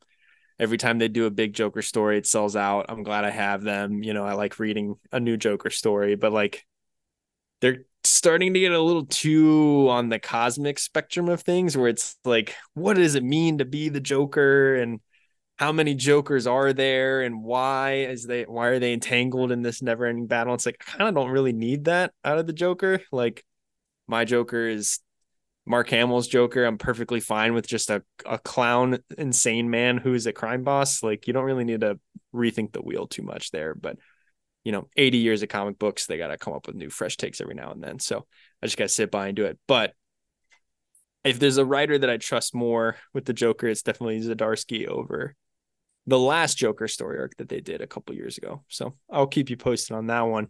Um, and what's sorry, what's the Joker? It's so it's still coming out in single issues, but do you think in this Batman eventually Oh, it's oh, so it's a story in Clipston, part of a Batman. in the main story. Batman story. Got it. in the main Batman book. So it's right now it's only issues 142 and 143, but I think it's supposed to go through like 146. So Okay. you'll you probably think- be able to get a trade eventually. That was what I was going to ask. Because eventually, I'll let you know though, it like, might it might not be worth it if they don't stick the landing. So just read the Killing Joke again. Oh Um, baby, I, you know I. I finally read We Have Demons, which is a Dark Horse book written by Scott Snyder and drawn by Greg Capullo, who did Okay. the New 52 Batman. Um the artwork is obviously beautiful. Greg Capullo is, is up there with, you know, like Jim Lee and some others is one of my favorite artists. I don't really love this premise though. I felt like so I got all three books on a um digital claim sale on Minhunter Comics on YouTube. Check them out. And I got all three for 10 bucks, which is less than the price that it was when they came out. They were 6.99 when they originally came out, so I got them for under fair market value. I was like, I want to read this. I read all three of them. It's perfectly mid. The art was beautiful, but the premise, Zachary, is that there's two entities that exist on planet Earth. There's Halo and Horn. Halo is what is essentially like good, and then Horn is evil. And Horn is what poisons people into turning them into demons. And the Halo is like a secret organization of people that are essentially trying to keep Horn from overrunning the the planet, moving on to the next one. So it's kind of like just a classic good versus evil take with secret societies and cool action and stuff like that. And all the visuals are really beautiful, but the story I don't think is like super compelling, nor the characters. So that's just how I feel. Um, Interesting. And then the last comic that I have been reading that I recommend is Action Comics, uh, issues 1061 and 1062. Uh, Jason Aaron, who is a writer of Thor, The Mighty Thor, and The Avengers for the last couple of years, is now in DC, and he's writing a Superman story with Bizarro. It's actually Okay. very fascinating, where Bizarro has unleashed a virus on the world that turns everyone into Bizarro, and so it's it's everyone except for Superman right now has been poisoned to the bizarro versions of themselves. So Okay. for example, the cliffhanger at the end of 1062 is that Superman needs help and the only person that he can go to is the Joker because the bizarro version of the Joker is actually an insane or is actually a sane person. So it's someone that can be relied on and as opposed to working with a agent of chaos, he's an agent of good, which is pretty funny. Yeah. So clever, unique take on Bizarro, which is like a Silver Age funny DC Sure. supervillain, but this is actually like taking it in a more serious manner. The artwork's really cool. Um, so I'm digging it right now. It's about Okay. to- it's I think it's only gonna be three parts though. It's gonna be a very short story. So Cool. yeah. Lots of good shit out there, man. Yeah, there's some good stuff. Um, the Dark Horse one is interesting to me, but I like. I'll loan it it's- to you if you want. You said it's kind of mid though. It's fine. It's fine. Well, I think I've, I'm saturated though with content like this. Like for you, you might enjoy it. It might be like a very fresh comic book story that you haven't seen before. But yeah. um, well, as we all know, it's my exposure it's to really hard to get new. IP. Yeah, it's hard to get new IP and comics off the ground too. Like Sure, it's no Gideon Falls. I wouldn't go as far as to recommend it like that, but man, how good was Gideon Falls, huh? so good. So I good. miss it so every good. day. I can't wait till eventually down the road, whenever it happens that we do get around to watching Twin Peaks, or I force you to watch that show. You're gonna see so many illusions. You're gonna be Comps. like, yeah. you're gonna be like, wow, this they they took a lot of inspiration Yeah. from not a blatant ripoff, but they do take a lot of inspiration from Twin Peaks. I think Yeah. that there it's interesting. There's going to be a lot of fiction that you enjoy that you're going to realize like, oh, a lot of this was inspired by David Lynch when we do get around to watching Twin Peaks. But um, for me, one of my New Year's resolutions was read more comics. I'm going to work through a lot of the trades that either I've been gifted over the years that I've been really awful and not read because I'm a terrible person. Um, but I'm also going to read a bunch of the books that Jon has loaned me that I need to give him back. Um, Yeah. One of the books that I was given as a gift was Frank Miller's Sin City, the part, Mhm. the first part, which I didn't know. So that's the first thing that I'll tell you is I was like, okay, so I'm expecting this is going to be basically the story of the A movie. one and done. Yeah. Yeah, and then I realized the movie is just this is one of the vignettes in the movie. Yep. Um, and I didn't really realize that, but I thought this was a phenomenal visual read. Yep. Um, story story wise, I mean, it is what it is. It's like the a couple days in the life of a fucked up noir detective. Yeah. Um, kind of goes through some shit, gets into some shit, fights some shit. Frank Miller is an interesting writer. I think visually he's he's created some obviously very striking yes stuff, including Sin City, 300, The Dark Knight Returns, 80s Daredevil, and creating all those characters. And I love like The that. Dark Knight Returns. Yeah, Dark Knight Returns is probably his best job writing. It's either that or Daredevil Born Again for me personally. Um, but I'm glad you read it and, and, you know hopefully you enjoyed it. I know it's but he's kind great. of like Frank Miller, Frank Miller and Grant, uh, not Grant Morrison, sorry. Frank Miller is just kind of like one of those guys that um when they're the writer and the author or the writer and the artist, sometimes you just kind of have to like pick a basket that you really enjoy more because sometimes they're a little under undercooked on on other aspects of things. But the story itself is just not very like it's not overly crazy, but the the visuals is where Sin City really shines, I think. Well, it's a mood piece, and I totally agree with everything that you just said. But it's like I was trying to find a good example, and I flipped right to a page. So page 130 of the book is this. That's cool. Which is just one of the most beautiful things you've ever seen. It's a striking thing of like of the detective uh, in the rain and it's like the light from the rain is is lighting up his coat but on the spine is this giant uh, like let me let me read you an excerpt please like here my eyes still watch out for a squad car or a beat cop, but my brain goes off on its own, deep inside, spreading out the puzzle pieces one more time, trying to find two that'll fit together, looking for some hint of the big picture. It's like I can totally hear fucking someone reading this shit over like a black and white movie, which is basically what the movie is. So, you know. Yeah, yeah. It's just a noir detective. Yeah. And then but like the thing is is there's really good examples of that in like Batman books where the where the internal monologue is great and then there are times too where you're reading and you're like less talky batman more punching things do something yeah and so Uh, you know while i did not think that the writing in the book was that stellar like just the visuals are so captivating and the way that it visually tells a story i thought that all the stuff after he gets abducted like is is some of the best looking things i've ever seen in the comic book like where they he's like chained up in the basement with the with the prostitute and like all of that stuff. Like I was like, this is just superb. Like it is like looks good. It's just this creepy mood ambience. So while I didn't like, I mean, it's a vignette. Like I enjoyed the story as it was, but I just think that the the the book it was fun to like. Uh, I I spread it out, but I was like reading a chapter a night. Like I would like have like a glass of wine, and I would really like sit and like stare at some of these pages because I thought that they were just so striking, so beautiful. Have you ever um you ever read Watchmen? Yes, I have read Watchmen. That's the internal monologue that I think is a little bit better. Is like the Rorschach notes sure. where it's like he doesn't have punctuation or anything like that. September third. So Fuck! I wish I had my the people my below book. look up at me. yeah, I gotta find out. we yeah, gotta we'll find it. It's all good. I, I, you know, th- that book's been reprinted so many times. I can get a copy for like five bucks at half price books. I'm not that worried about the trade that I don't know where it is. Yeah. Um, what's your what's next on your reading list, or have um, you not picked one yet?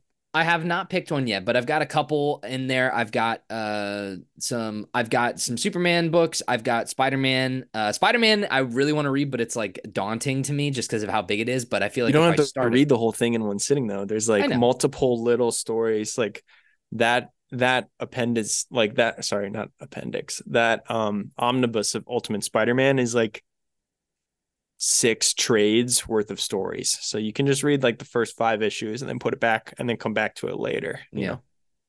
Yeah. So You're we'll gonna, see. I've also got Daredevil. that book is that book is so good. Yeah.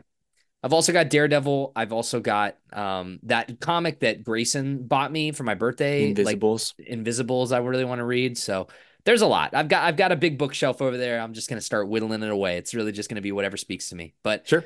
I'm in February and I've got one down. So if, if, at the rate I'm going, you can expect two to three more. Perfect. I'll try more than last I'm year. Harder. I'm gonna try harder though. I promise. Yeah. Um, um go ahead. You keep going because you have oh, more okay. than me, and the one that I want to talk about ties into something that we want to discuss together anyway. So okay, cool. So I'll rip through some of these really quickly. I don't even need to talk about too much. Um, I bought Helldivers 2, new PlayStation 5 game. The game is really fun. It's a it's based off a PS Vita game from back in the day. Um, but the problem with the game is so me, our friends Michael, John, and uh, Nate are going to be playing as a quad. It's $40, which is an awesome budget price for a, a, brand new video game. And it's one of those multiplayer games that, like, it's not like a bullshit multiplayer game like Call of Duty is now. Like, you actually have a good progression system and it's really fun and the game is fun. There's a lot of shit to do. So it's a good value. It's a good bang for your buck. The problem I haven't been able to play a single game this whole fucking weekend because the servers are maxed out because this game is more popular than they expected it to be.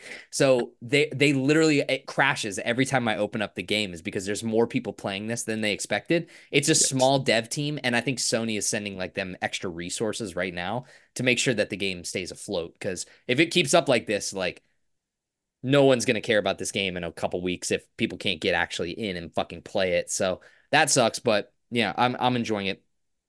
I watched National Treasure. We'll talk about that in a little bit. Um, Arrival. Emily and I had movie night the other oh. night. We actually ended up going with Arrival because she had when you texted me the options yes. and then you just you went fucking 180 went, something I was, else. I was like, I, I so I have a list of movies on my phone. It's like I keep it updated every couple of months. It's like Zach's favorite movies of all time, and Arrival is on that list. And so, really, how long is the list? Say 30 movies long, 25, 30 movies. 30 long. to 20. I have a top 30 on mine too. We should do that sometime. Yeah, we should. I feel like we've done that recently, haven't we? No, we haven't. Not for just movies, period. Oh, I don't yeah. think we've ever done that. That's something that we should do for like episode 150 or something. Yeah, that's a good idea. Yeah, I revised it recently, but it's a 30 movies long. Favorite favorite movies of all time, not best movies. It's like Zach's personal well, favorite yeah. movies of all time. That's what mine is too. Yeah. Arrival's in What's there. your 30th? We'll just do a little little tease, little tease here. Uh, Pirates of the Caribbean. The first one. Yeah. yeah. You know what my number thirty is? What? Shrek Two. oh, that's gonna be a good episode, everybody. Buckle this is gonna be a great episode. um, yeah. So just man, uh, I don't want to talk about it because it's so it's an old movie, but goddamn, movie. That movie really is movie. so fucking good, and it also a good time to rewatch it too. Yeah. Yeah for sure. I need to rewatch the first one before that movie comes out too. Yeah, me too. Um, um also Madden 24, I think it's currently on sale on the PlayStation store for 20 bucks, so I bought it. Totally fun, whatever. Uh the menus are awful though. That game is so broken. Like I don't understand how EA gets the, they can't keep getting away with it. It's Oh, we're going to talk about EA and football here in a little bit. Yeah, we will. Very interesting way. Yeah.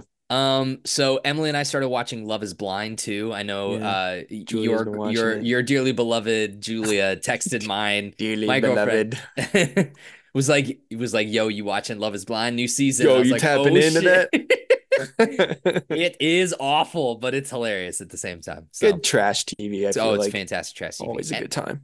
And then the last thing that I, I think wanna... Julia said the other night we were talking about it, she told me like she pretty much told me every major beat that happens if there even it could be major beats. She's just like everyone sucks, and I'm like, oh, okay. I like the people like... on this season better than last season. Last season yeah. was a dumpster fire, but this year there's actually some people that I kind of I like a little bit, with. but yeah, I vibe okay. with. Yeah, uh, it's it's just man, the with just perfect trash TV. It's perfect something to eat while it's something to watch while I'm eating and then after that is when you put the serious stuff on you know? Sure so sure. um but the only other thing that i want to talk about and i want to talk about this just very briefly. This is not a politics show. Jon and i do not talk about politics on the show. Uh we're not in-depth analysts or whatever but i just want to say something that really helped shape a lot of my political ideology and helped challenge me when I was younger was The Daily Show with Jon Stewart. It was Comedy Central's late night talk show with Jon Stewart, who I thought was, you know, he's one of my personal like heroes, like just in terms of like what he's done for the political scene and engaging young voters.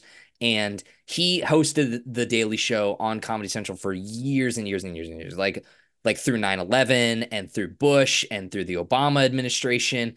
And he his tenure at the Daily Show ended right when Trump got inaugurated. And um it's very much the first like time? yeah, yeah, the first time. First and, and hopefully only. Yeah. And uh people people always made the comp t- of Jon Stewart to the opening to the last airbender where it's like and when the world needed him most he suddenly vanished. And that's basic that is kind of how I felt where it's like Yeah. His his political commentary, I think, is some of the most perfect. Pitch like perfect. I like Colbert, but Colbert was always more farcical than he was. Like I thought That's that how I feel about Colbert, though. The way you're talking about young mind being formed. Sure. Um, but anyway, uh, with the election this year, 2024 is a big election year. Biden is re, re- running again, and Trump is probably going to be the Republican And nominee. RFK Jr.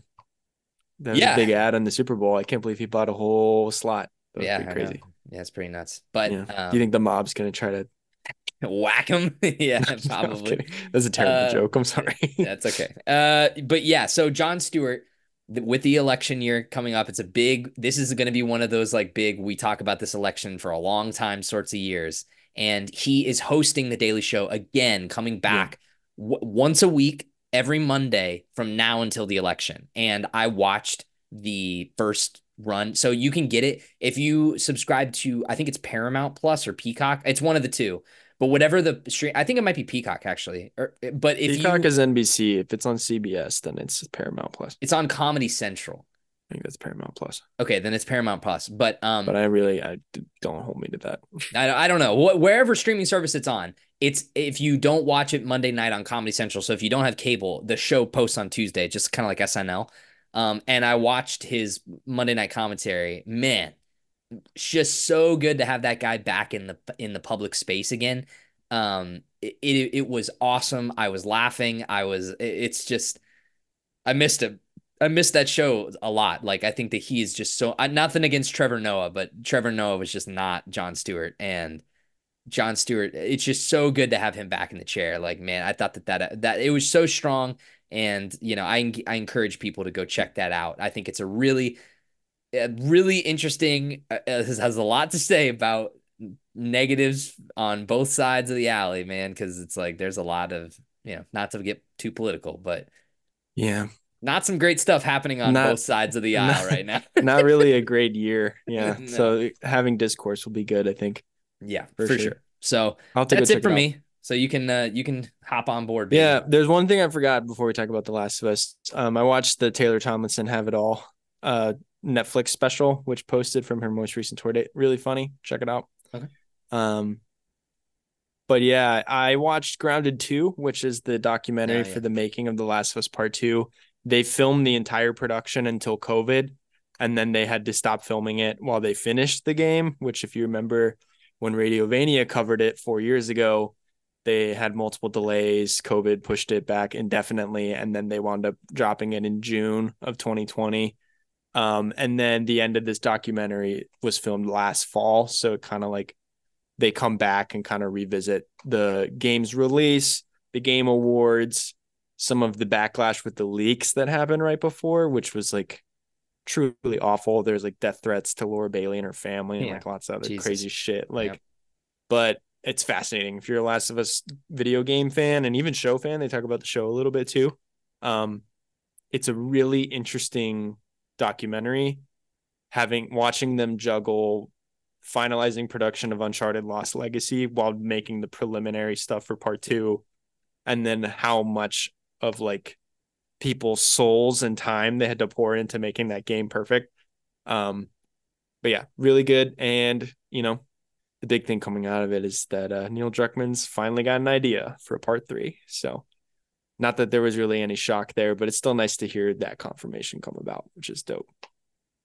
Yeah, Um, I mean, we'll get one more of those when Sony officially confirms that they're like working on it or whatever. But basically, I mean, there was no no way they weren't going to greenlight a sequel to The Last of Us. It's Well, and that's what he says. biggest IP. He says in the documentary, he's like, he's like, the nice thing about our relationship with Sony is they don't pressure us. He's like, what? He's like, if we want to do something else, they just kind of let us do whatever we need to do.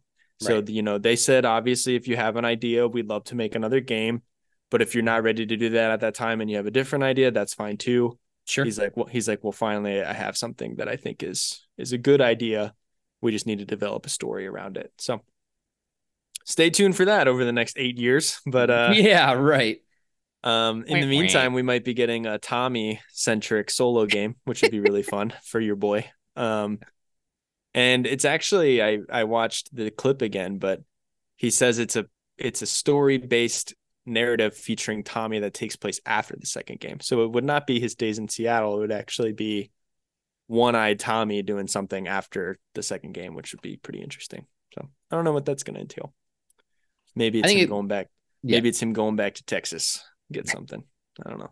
Whatever it is, I think that that's a great idea. I think that doing yeah. more stuff with Tommy as a character is is almost um, it's almost kind of shocking that they haven't yet. I think that his inclusion in part two was He's even better. such a big part of part two. Yeah. I kind of like always forget about it until I'm, I'm like he's in the game obviously more than Joel.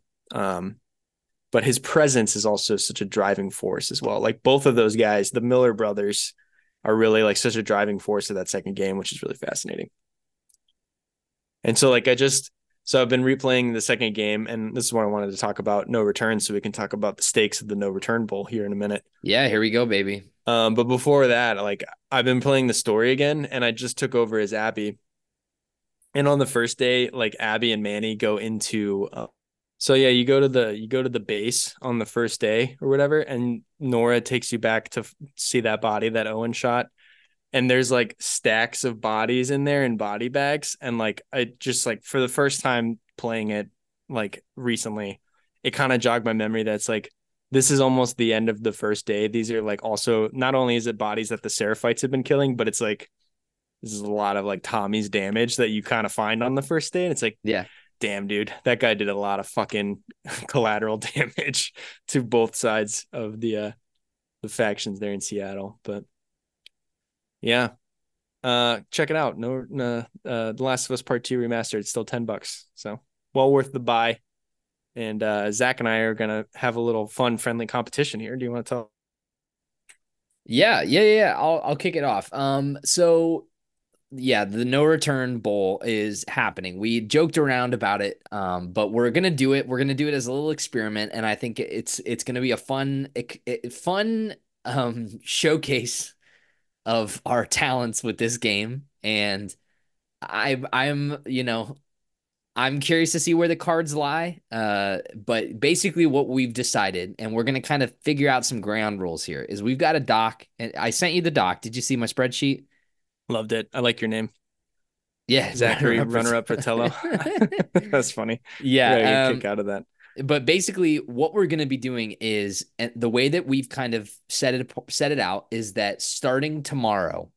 So um yeah so you got my spreadsheet. We started talking about the rules of the game. I think basically what we had deci- what we've decided on as of right now is that starting tomorrow february 19th we're going to be doing a daily run per day. And that score of the daily run, so the pre required, whatever it is, so we're on the same playing field every single day, that score, whatever our multiplier score is total, we will write down, you know, the date of the attempt and the score that we got. And then at the end of, I don't know how long you want to go. You want to go, like, we haven't talked about the date range.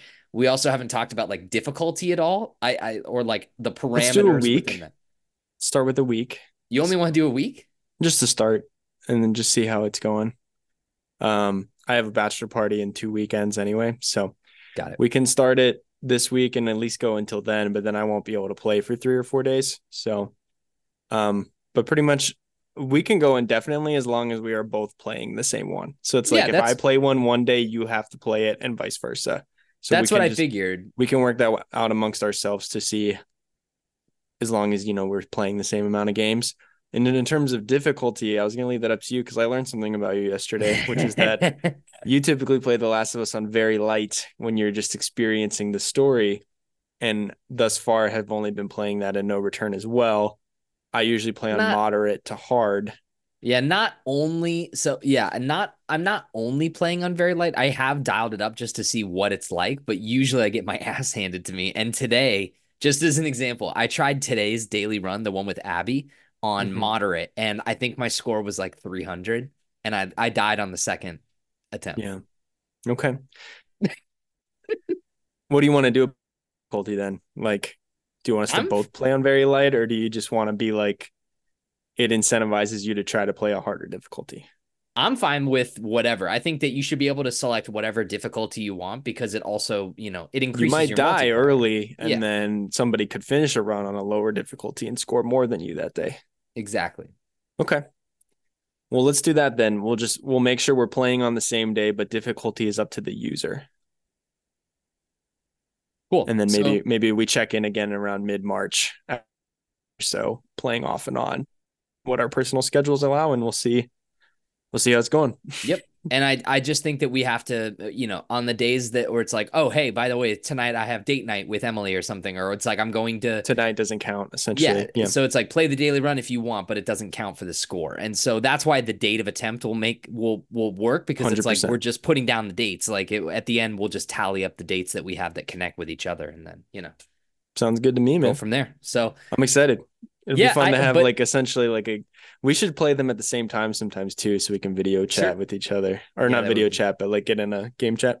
Yeah, that would be fun. But I basically I told Jon like eh, like uh, we were talking on the phone yesterday. I was like I, I just I guess we had never really talked about game difficulty in general, but generally for most video games, I lean light on difficulty because like you know there are certain games that are outliers that I want a good challenge with, but like for the most part for story driven experiences which are the re- i mostly play video games for story based experiences. Like yeah. it's fun the, the eventual call of duty or helldivers or madden where i can be like oh it's just a fun little like it's a more competitive thing that it's I an really arcade care. game yeah. Sure it's an arcade game.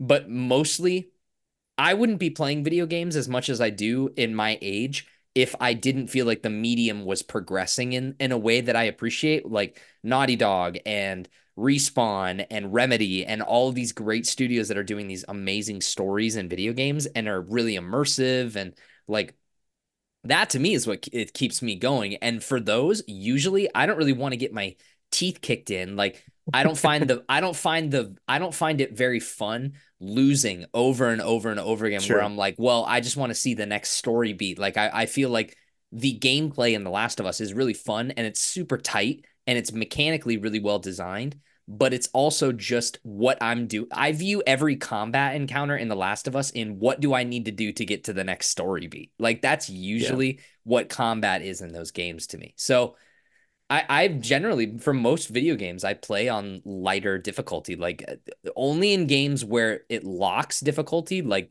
we you brought up Bloodborne was a game yeah. that I really got into, and I also got into Elden Ring quite a bit. I played that game for like 120 hours, no difficulty settings. Like you're on hard difficulty the whole way through, baby. Yep. And those experiences every now and then they just click for me, but most of the time I play I play easy. Yeah, I mean, for me, I personally find the moder the moderate difficulty or medium or whatever the middle setting in is, typically what I'll play the first time to experience right. something. I'm okay with dying a few times in my game. You know, I, I want to have a little bit of an edge, especially playing like a horror game the first time around. Like being scared for my life is kind of the the enjoyment of that, and being like being clicker and immediately like getting iced unless I have a shiv or something is an exciting experience for me to help me be prepared in those worlds and stuff like that. Um, but yeah, typically when I'm replaying something, I'll up the difficulty if I found it easy the first time around.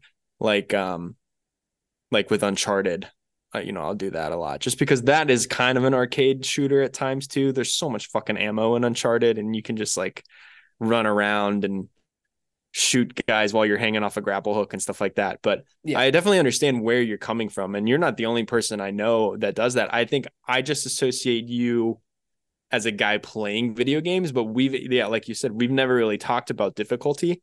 And it just was more of a surprise to me than anything. It's not like a, a sure. thing that makes you any less of a video game fan or like no, a savant I... of video games. It's just like you and I have different experiences that we're looking for, I think. Yeah, I've never proclaimed that I am good at video games. I play a lot of them, but it, I just love very, a lot of them. I just love video games. I'm just not very. I, I, don't think I'm very good at them. Like I would. Uh, every like I every now and then I'll get. You're very really good at Mario. You're game. you're you're not giving yourself enough credit. I can play Mario. You were I, the I, one that was saving us on that fucking Super Mario Wonder level yeah. where we had to time it up with the music. That was awful. Yeah, old school platform. Here's where here's games that I'm good at. Old school platformers Super Smash Brothers. Mm-hmm. That's basically it. Uh, it's like those two games. NBA Jam. Yeah, I can run a I can run the court in NBA Jam. That's true. Yeah. Yeah, you're a good arcade gamer for sure. Yeah. Yeah, arcade games. Yeah. Joystick games are Zach's bread and butter. Yeah. I love joysticks, baby. Just one joystick, one button. give me something long, hard, and black, and I'll play with. yeah, I'll play. I'll play that thing all night long. So yeah, yeah. So I'm excited to see how the no return bowl goes. I'm gonna. I'm gonna. You know, use my lunch break tomorrow at work to uh to do round number one, and we will see. We will see what Same. happens. I'm I, I'm if I was a betting man though, I would put my chips down on you taking the take a taking the cake on this one. We'll see. We'll see. I've been getting cocky. I've been making some uh, crucial errors the last couple of days. So I didn't try today's yet. Actually, I might do that tonight if we have time after we're done. But I don't think we will. We're gonna be pretty busy. Although we have time in between some of our pod segments that we're doing. A little peek yeah. behind the curtain, but. Mm. But I this uh today, this is a nice beefy news episode. Yeah, I know. It turned out to be, which has been fun. Today, so today's to end the no return thing. Today's daily run, I was like, let me try moderate. I was like, I haven't really done that many moderates, and so I tried moderate. And the first one, I it was a uh, it was hunted. It was hunted in the so office kind of run around. Yeah. yeah. and I was like, I was like, oh, this was not that bad, moderate. I was like, yeah, they're taking more hits than they normally do, but this ain't that bad. I was like, I could probably do this, and I was like, oh, this is a nice little multiplier on that one too. I was like, eh, maybe maybe I maybe I'll have a fighting chance if I can get really far on moderate and do a lot of really successful runs. I was like, maybe I can compete with Jay. And then the second round, literally the second round, I I it was a hunted in the in Santa Barbara or whatever at yeah. the Seraphite compound and I like bust out of a door and I just get domed with an arrow immediately. I, and I was like, encounter failed. I was like, I got hit once. I couldn't believe it. Oh man. Yeah, yeah, dude. It's imagine playing uh no return on hard, which like there's people out there that play it on grounded, like a guy that I work with actually. I talked to him about that That's quite a bit. It sounds insane. Got an ice cold blue mountain Coors, baby. Nice. You can have any beer you like as long as it's a Corona. oh yeah. All right, Jon. It's time to take a little trip to the news flashpoint. Do-do-do-do-do. And in true news flashpoint tradition, we start um, with the more somber stuff at the beginning, and then we'll talk about the rest of the news. But we wanted to touch on this one. Uh, since the beginning of February, on the second of February, actually, so right after our last episode, it, it was announced that Carl Weathers had passed away. Um, yeah star of Rocky movies, Predator. He also was in The Mandalorian, um, some Star Wars stuff. Director of some episodes of The Mandalorian as well. Yeah. So, um, yeah, pretty huge loss for the entertainment industry. Uh, he also had a Super Bowl ad too. Um, he was in like one of the Super Bowl commercials. He was in the Gronk FanDuel ones, right? He was training right, him yep. for the Kick of Destiny. Yeah. Yeah. So I don't know, man. I mean, I don't know really much if like there's a whole lot to say except for, you know, well wishes to his family and stuff like that. And, you Definitely. know, big ups to his career and legacy. Like, dude was a huge player in like so many influential universes over yeah so long. So it's it's you know it was Rocky cool to see. especially. I mean, yeah. like Rocky Four. Obviously, he's he's in more than just that one. That's my favorite Apollo Creed appearance. Obviously, it's the most tragic one too. Um, I actually went back and started rewatching The Mandalorian season one after his passing, just because he's such a big figure in the first season more than the other two. He's so good in that show. Like that show, that, that first season of The Mandalorian is actually like sneaky better than I think we remember, except for the one episode that they go to Tatooine. There's like, he's really good in it. Nick Nolte's really good in it as the Nick Ugnaught, and like the armorer Giancarlo Esposito in the last two episodes. IG Eleven. Like it's there's some really fun stuff in that first season. But yeah, he's a great character actor. He I love him in Arrested Development. I don't know if you've ever watched that show. He plays himself, and he is a uh, an acting coach to David Cross's character, um, Tobias, who is a Never Nude. Uh, great stuff. Great stuff. So yeah, R.I.P. Carl Weathers, huge body of win. Great yeah. meme lord too. You know, yeah, definitely. Both with the with the USA tuxedo from Rocky Four, and the Predator hand clap. Oh, dude, the hand clap. Let's yeah. go. Yeah. All timer right there. But yeah, it was it was really cool to see, you know, after it was announced, like just the internet just really like, you know, rehashing all these old awesome memories and interviews that he's given and like his yeah. passion. He seems like such like a seems like su- such a passionate fan of movies as well as well and entertainment. So like yeah. I don't know, influential person, definitely a big loss. Um, but yeah, beyond that, um, the the rest of the news here, um, kind of connected to our Last of Us talk from earlier. There's been some big Last of Us HBO news that's been announced, including yeah, that they've started two. filming season two. Um, Kaitlyn Dever officially in the role of of Abby. Uh, and uh, what's her name? Uh, sorry, I'm blanking. Um, mom from Home Alone. Oh, Catherine. Catherine O'Hara. Catherine O'Hara, thank you, was cast as an undisclosed role uh, for season two as well. So yeah, um, big big stuff. I mean, this is a probably one of the most anticipated shows out there this second season. So looking you know, forward to it. Very it's much hard so. to adapt that game, man. I can't wait to see how they do it. Yep. Like we certain, yeah. we predicted almost down to the episode how the first season was going to go. This is going to be so much harder. I genuinely have no idea what they're going to do.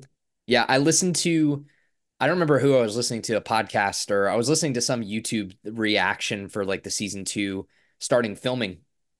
Some people are theorizing that they might not even do the big moment until, until the end. The end. Like in some way they might twist the story to like have that be do all the flashbacks. Later.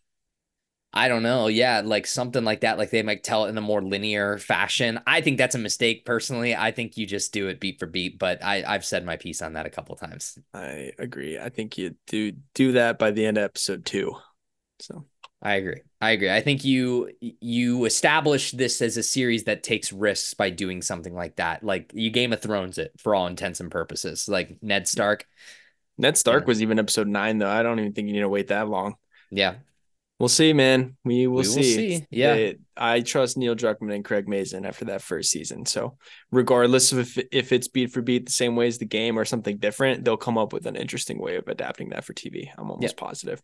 Um, regardless, season two has started filming now. It is February of 2024.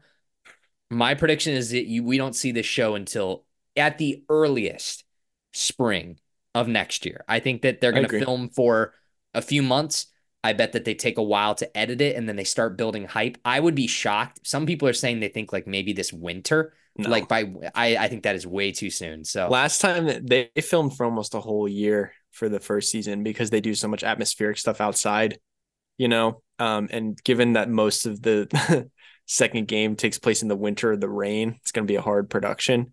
We'll see what yeah. they do. Um, Season one also had you. COVID shit to deal with too. Sure. Season one also released in January and owned all of January and February, which was great. Like the Pascal Assance that we had last year. I wouldn't be surprised if they do that again next January and February. Yeah, we will see. But before that show happens, we will do another one of those Zach and Jon predict season two of The Last of Us HBO. Yeah. Can't wait. Uh, um, next up was something that you added to the list. It looks like EA college football, sports college back. football. It is back officially. 10 years since the last college football game, video game. Uh, EA Sports College Football 25. It's no longer called NCAA football and then the year.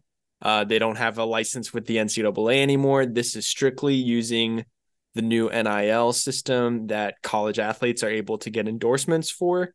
So it's going to be the same as it always was. It's generic athletes in the teams for the schools. Mm-hmm. They still have the school licensing, so they can have the uniforms in the stadiums, etc. Because they can get they can get you know money to the schools for that. Right. But for the players themselves, they have the option to opt into being in the game with their likeness. So, for example, Marvin Harrison Jr., wide receiver for Ohio State this past year, if the game came out last year, he could have gotten paid to be in the game but his name would then be in the game as opposed to wide receiver 12 or whatever, like it used to be for the NCAA game. If an athlete doesn't want to be in it, then that position is just replaced with the generic altered position. You know what I mean? Yeah. And uh, you know, Zach, you can make yourself. You can be quarterback for the Cincinnati Bearcats if uh, the QB doesn't actually want to be in the video game but I just think it's fun. Like I used to love the college football game, and I, you know, I wanted to talk about this because I really enjoy football games. Period. I think Madden's really fun, but yeah. college football, there's so many more teams and weird things that you can do, and um, I just love how all they ha- they have all the stadiums and the mascots, and I know Connor is a huge college football fan and a huge video game college football fan. It's one of his favorite video games of all time.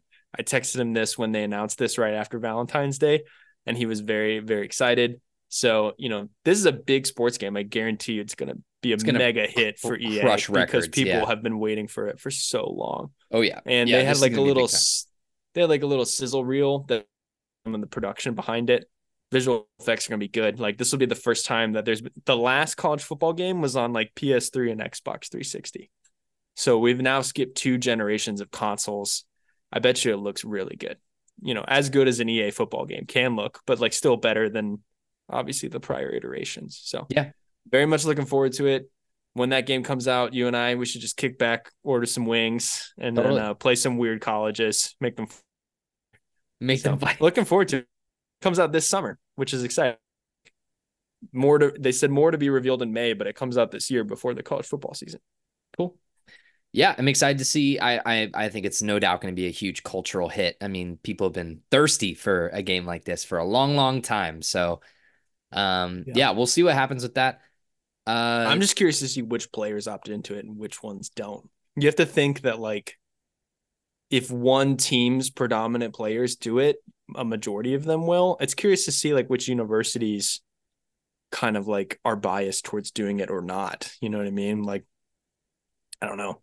Like is all of the Notre Dame football team going to do it except for one guy or something like that? It's going to be interesting to see how that shakes out.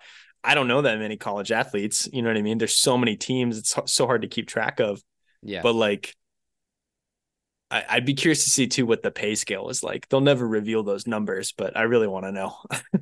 yeah, really want to know. And then I hope they bring back the feature where you can create a college athlete and then export it to Madden. I think that would be a lot of fun. Wow, that would be really cool. They used to do that in the last iteration too. And uh since EA makes both of them, that kind of works out nicely. Hopefully that works again because that would be great. Yeah. I'll take my college cool. athlete to Ohio State and then to the Cleveland Browns. it's just your dream. I'm your making dream Jon's. person. I'm making uh, Tommy Buffett the tight end. Yeah, that's my. That's what I did. guy. So when I, I Madden 24, my create a character, his name is Tummy Buffett. He's a tank. He's a quarterback. He's I a bet he is. He's yeah. a QB. He's just bulleting over people. Yeah, bad scramble. Can't scramble worth a damn, but he can scramble some eggs. You know. Fucking a man. uh, all right. Next up, Vudu is is gone. No more Vudu. Yeah, what the fuck? Um, I've been so- preaching the Vudu for forever. Yeah, so Vudu is is rebranding. Fandango has majority stake in the company Vudu, and uh, they're changing it. NBC Universal is is now marketing Vudu as Fandango at Home, um, because NBC Universal, who owns Fandango, who owns majority stake in Vudu, um, is I guess they've just determined that the word Fandango is more ad relevant, like more culturally known than Vudu. Um, so. Vudu also might have a negative connotation in certain households, depending on if you look at the spelling or not. Interesting. Yeah. Yeah, a- I mean that's probably a big part of it. You know what I mean? Like if someone's like, when you hear Fandango, what do you think? Movie tickets. When you hear Vudu, what do you think? If you're not looking at the spelling, your mind's gonna go to Black Magic, Bourbon Street. Oh, I, Card- I tarot never card reading. that. I love your take that they the marketing execs were like, people think of our company too much like black magic. Black Magic, the Shadow Man. oh man, that is hilarious. I didn't even think about that. Yeah, well, um, Vudu launched its service first in 2007, so it's now 2024, and they uh they will no longer be in existence. Um, Question, but they said, Jack. Yeah, if I ahead. have digital copies on Vudu, do I still have it? yes, Yes. that's all I needed to know. in, an, in an FAQ post on the Vudu site, Fandango says, quote, all of your movies and TV shows from Vudu will remain in your Fandango at home library. Nothing in your account will change. However, now you will now have the option to link your Fandango and Fandango at home logins.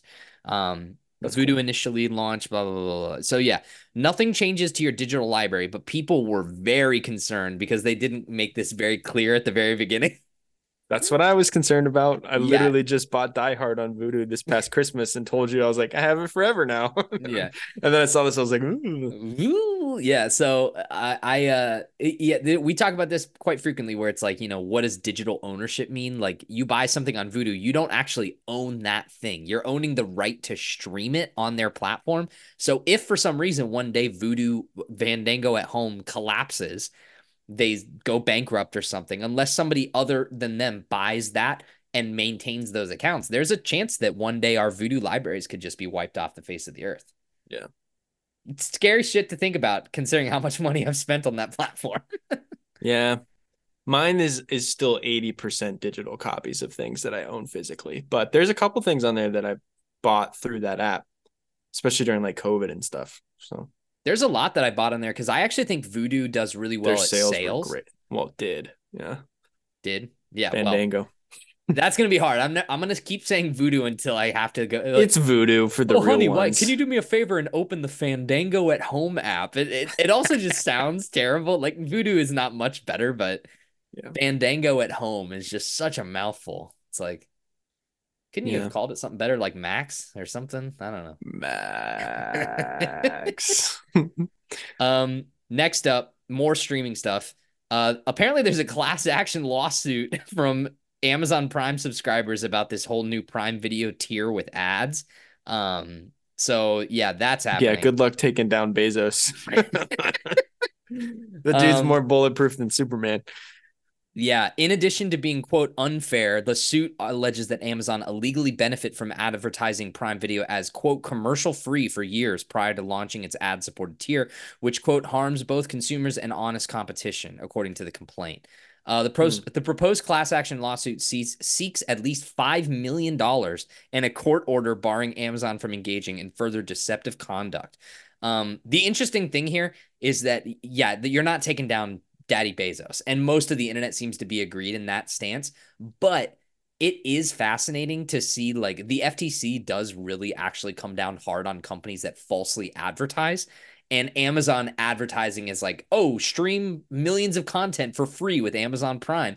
Oh, wait a second. It's not actually technically kind of for free because you actually have to pay us two, two or three dollars more to, to avoid ads. So it's like, you know, maybe that they'll settle on something like, and Amazon will have to change their marketing speak around it, but like we're not seeing a dime out of this. Just don't get your hopes up out there. This class action lawsuit is not going to result in you benefiting at all from this. Amazon is going to continue to charge. These streaming services are going to continue to start upping their costs. They're going to keep charging until people stop subscribing.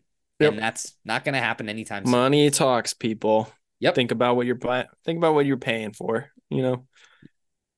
Speaking of money talking, actor Gina Carano is suing Lucasfilm. uh, and its parent company, Walt Disney Co., over her 2021 firing from The Mandalorian, saying she was let go for expressing right wing views on social media.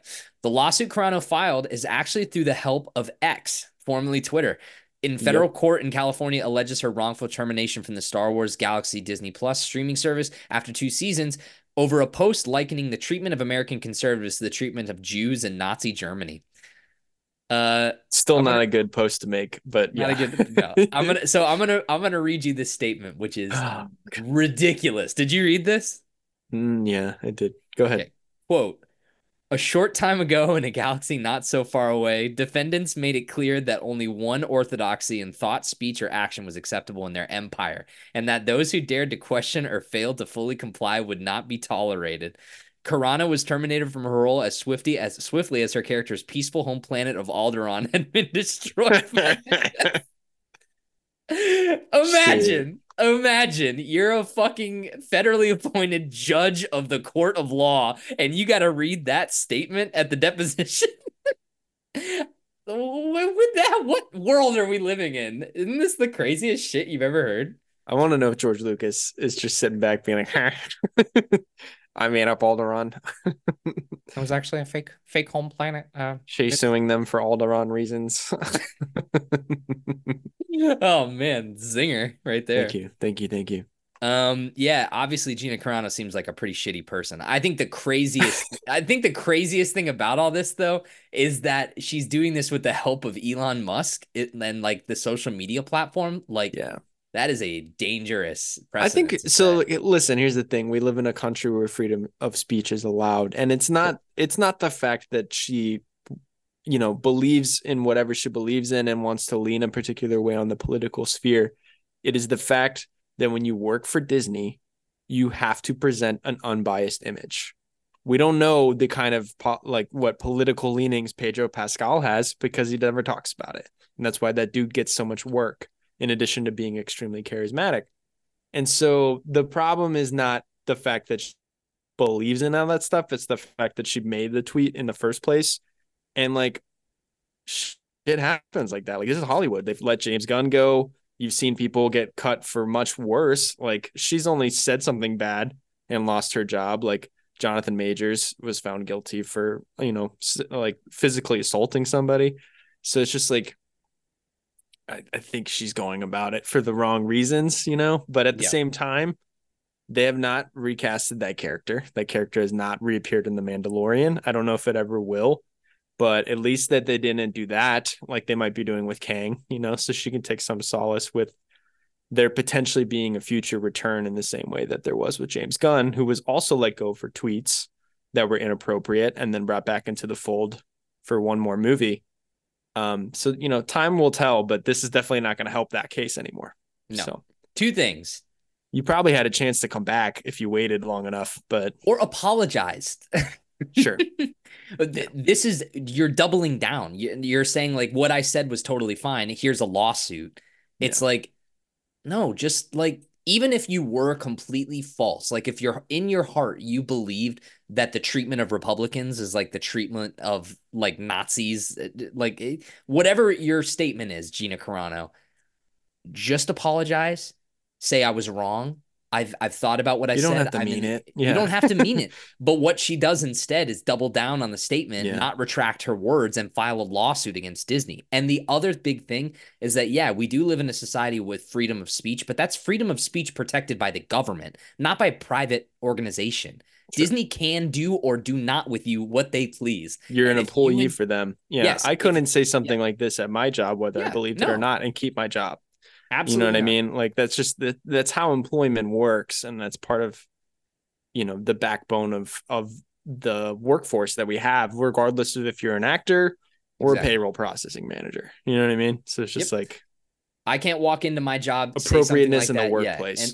Yeah, and, yeah, like it's just expectations like right you can't you just can't do this like i i, I don't know it, it, it's just frustrating to me and i think the the precedent of a social media conglomerate filing a lawsuit in assistance to someone that said something with pretty pro hard right ideology. That that's a little scary. I don't care if you're extreme left extreme right whatever it is like whatever your political leanings are the fact that a social media company is like helping back your your your cause or whatever like that that is that is a weird wild well, unheard of precedent Elon say. Musk is is is a weird guy and and is yeah. getting involved in a lot of different landscapes that he probably shouldn't be but that's the world we live in unfortunately so good luck yep. losing to Disney Gina yeah, seriously. Do you have a prayer? It's the mouse, baby. We, we has Gina oh, Carano listened to all 132 episodes of this fucking podcast? Or the mouse always pays his due. The mouse comes to your house. It's like, you ever played? You ever painted houses? I hear you paint houses. houses. Mickey's calling Goofy. Hey, Goofy, I hear you paint houses. Oh, Gorge. Gorge. Yeah, I sure do, Mickey. All right. Phantom Menace. To keep talking about Star Wars. Uh, yeah, Phantom Menace is getting Wars. a 25 year re release um, May 3rd with the most sick, nasty poster you've ever seen in your fucking life, man. This poster is is tight. I'll be there. I went and saw the re-release of Return of the Jedi this last summer. One of the most fun I've had. I'd love to get a group together at Connor's bachelor party weekend. That's not happening. To go see this, but we're not gonna have time. So hopefully it's in theaters for a week, like Jedi was. It didn't say. It just says May third. It didn't say beginning May third. So I'm a little it's, concerned. It's no, it says will return to theaters for its 25th anniversary starting May 3rd. Oh, good. All right. Then That's I'll what the press release says from see Star the following week. Yeah. So you Cinco will be able Mayo, to see Phantom movie. Phantom the the Phantom Cinco de Mayo. Perfect. Cinco de Phantom. Get some margs, go see Darth Maul and Obi-Wan and Qui-Gon Jinn fight. Hell yeah, brother. Yeah. You saw Phantom Menace in the theaters as a kid? Yes, no? I did. I did. Okay. I did. Yeah. I don't That's my remember it very well though. Like my first Star Wars theater experience. So full circle, baby. Twenty five years later. the first Star Wars movie I have vivid memories of seeing in the theater was was Attack of the Clones. Yeah, I don't really remember my theater going experience for Phantom Menace, but I do remember the lead up and aftermath with the marketing and the toys for Phantom Menace hardcore. Oh, yeah, Like I time. remember going to a family reunion and my parents got me the fish that attacks the sub underwater in the Phantom Menace and it came with the Qui-Gon with the yeah, it came with a Qui-Gon with the rebreather and he has like a harpoon like Captain Ahab and that obviously didn't happen in the movie No. but I made my own narrative that he got out of the sub and attacked that thing underwater for a little bit. So yeah, I'm excited. I'm excited to see it again. I've seen, I saw the Phantom Menace. Last time I saw it in theaters was in 2012 when they re-released it in 3D.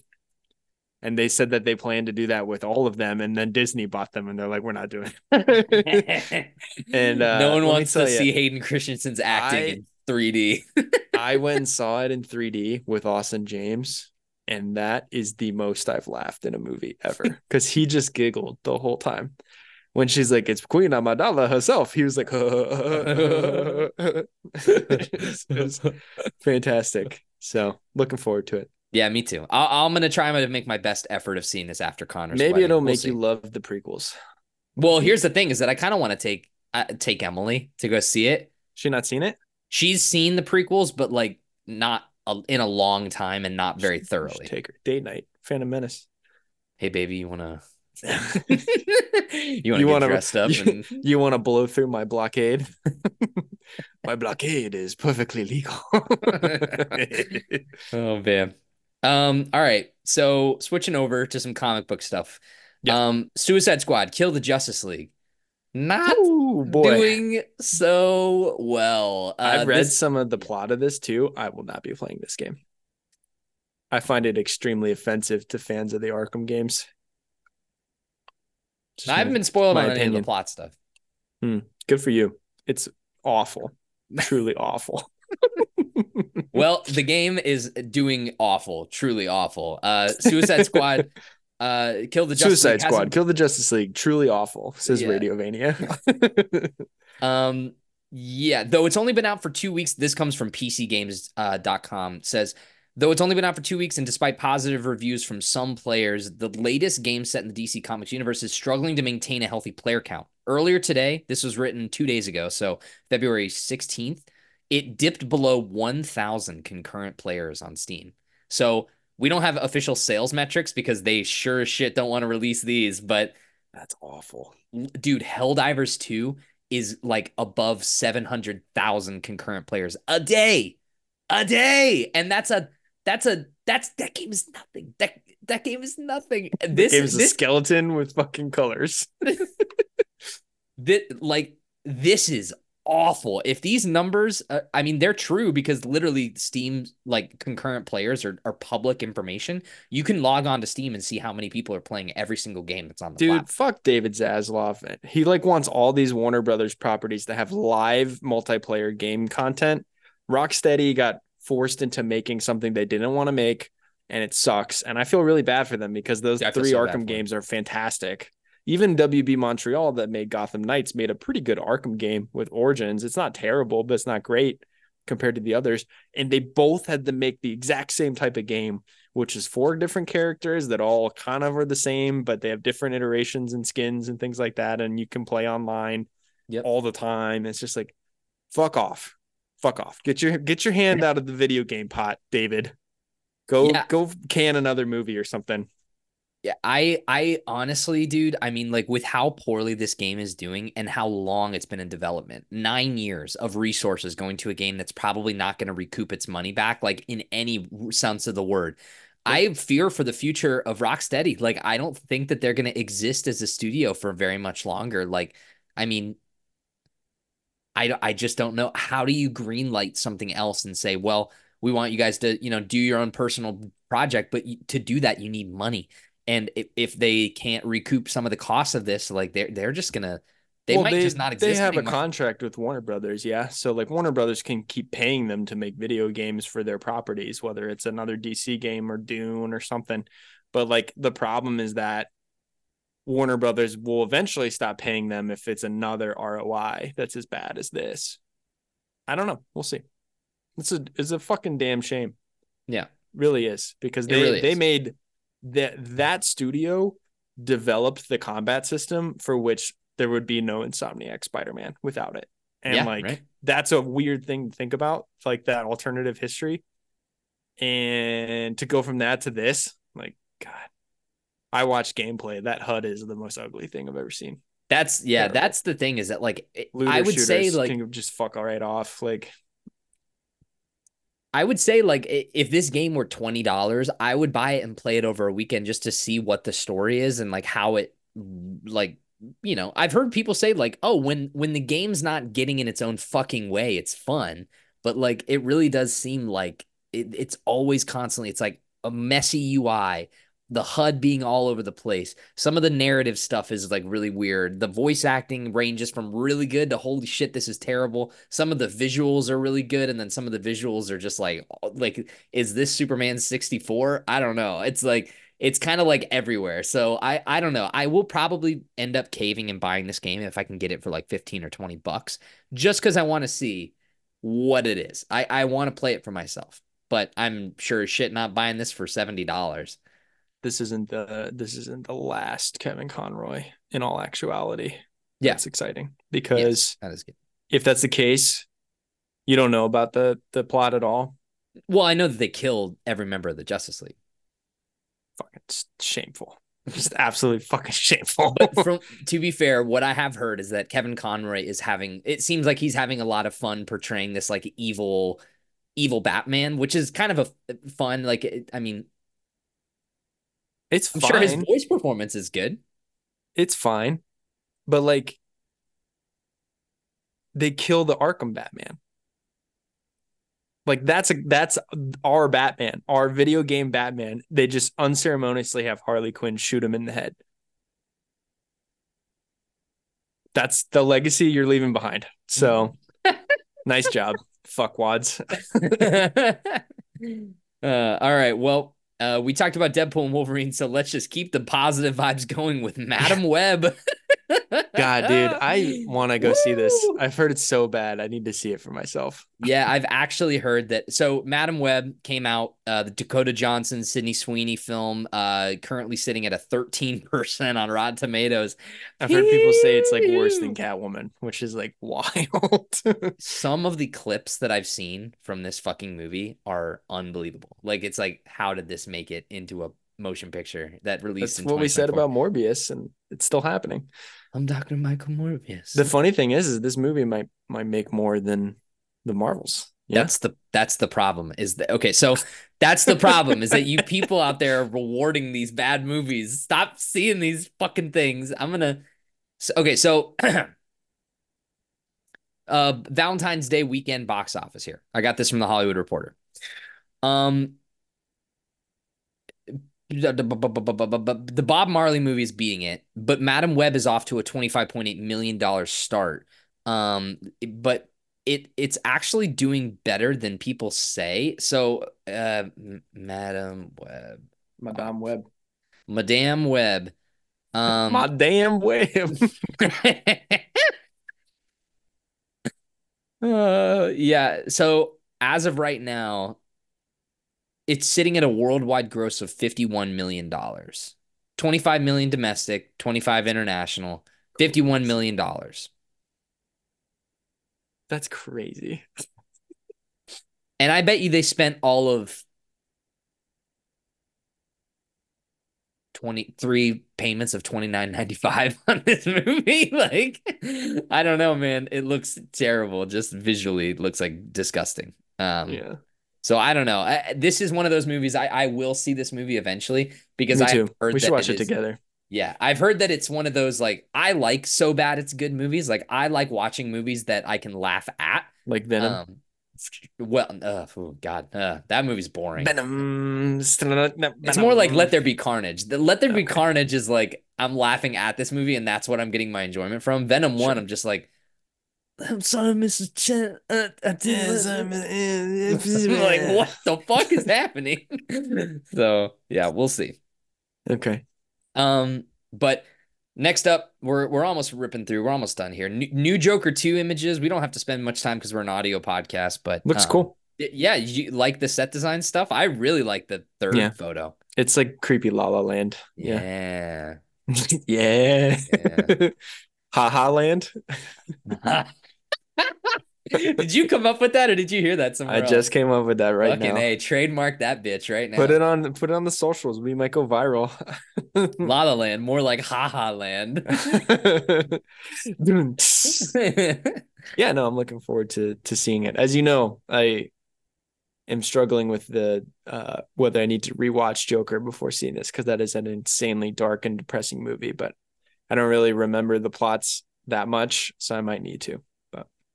Not a I bad movie by any stretch of the imagination, just not one that I particularly want to rewatch. So just remember, you go to go rewatch it, you get to see Mar- you get to see Robert De Niro chewing the scenery. You get yeah. to see a lot of cool visual stuff. New York. What'd you like do to those 70s. Wayne Enterprise interns, huh? Yeah. Lots of great music too. Um, yeah, yeah I don't know. Sure. Give it another. give it another watch. Hey, da, da, da, yeah. that's that's what I remember. hey, Arthur. Yeah. He's like, yeah. What the fuck? Yeah. um. All right. Time for the two big hitters, and then we'll close this fucker out. Um, the big boys. The big big boys. Um. And we're gonna start with uh the Fantastic Four. Alexa, play Love Story by Taylor Swift. um, yeah, on Valentine's Day, uh, Marvel Studios surprised the world by announcing the Fantastic Four cast in a totally unceremonious Valentine's Day card. So long are the days of we're gonna make this big reveal and make these at like do a. They big... just couldn't time it up with D twenty three. They just didn't ran work. out because if this does come out next July, that means they're gonna start filming soon, and they didn't want that news to leak. And there's yeah. no D23 anytime soon. So. Nope. And you can't hold a press conference just for this one announcement. So, but that's nevertheless. I mean, you could have, you could have done that. yeah. Um, but yeah, here's the Fantastic Four: Pedro Pascal, Vanessa Kirby, Ebon Moss-Bachrach, Joseph Quinn are going to star as the heroes. Uh, Pascal was previously reported to star as Reed Richards, Mr. Fantastic, um, while the others had been heavily rumored um, to, to star for months, but no official announcement or no insider leaks had confirmed it whether or not one way or the other. Uh, Vanessa Kirby starring as Sue Storm, the Invisible Woman. Joseph Quinn is going to play her brother Johnny Storm, the Human Torch, and Moss okay. Will star as Ben Grimm slash The Thing. Let's go.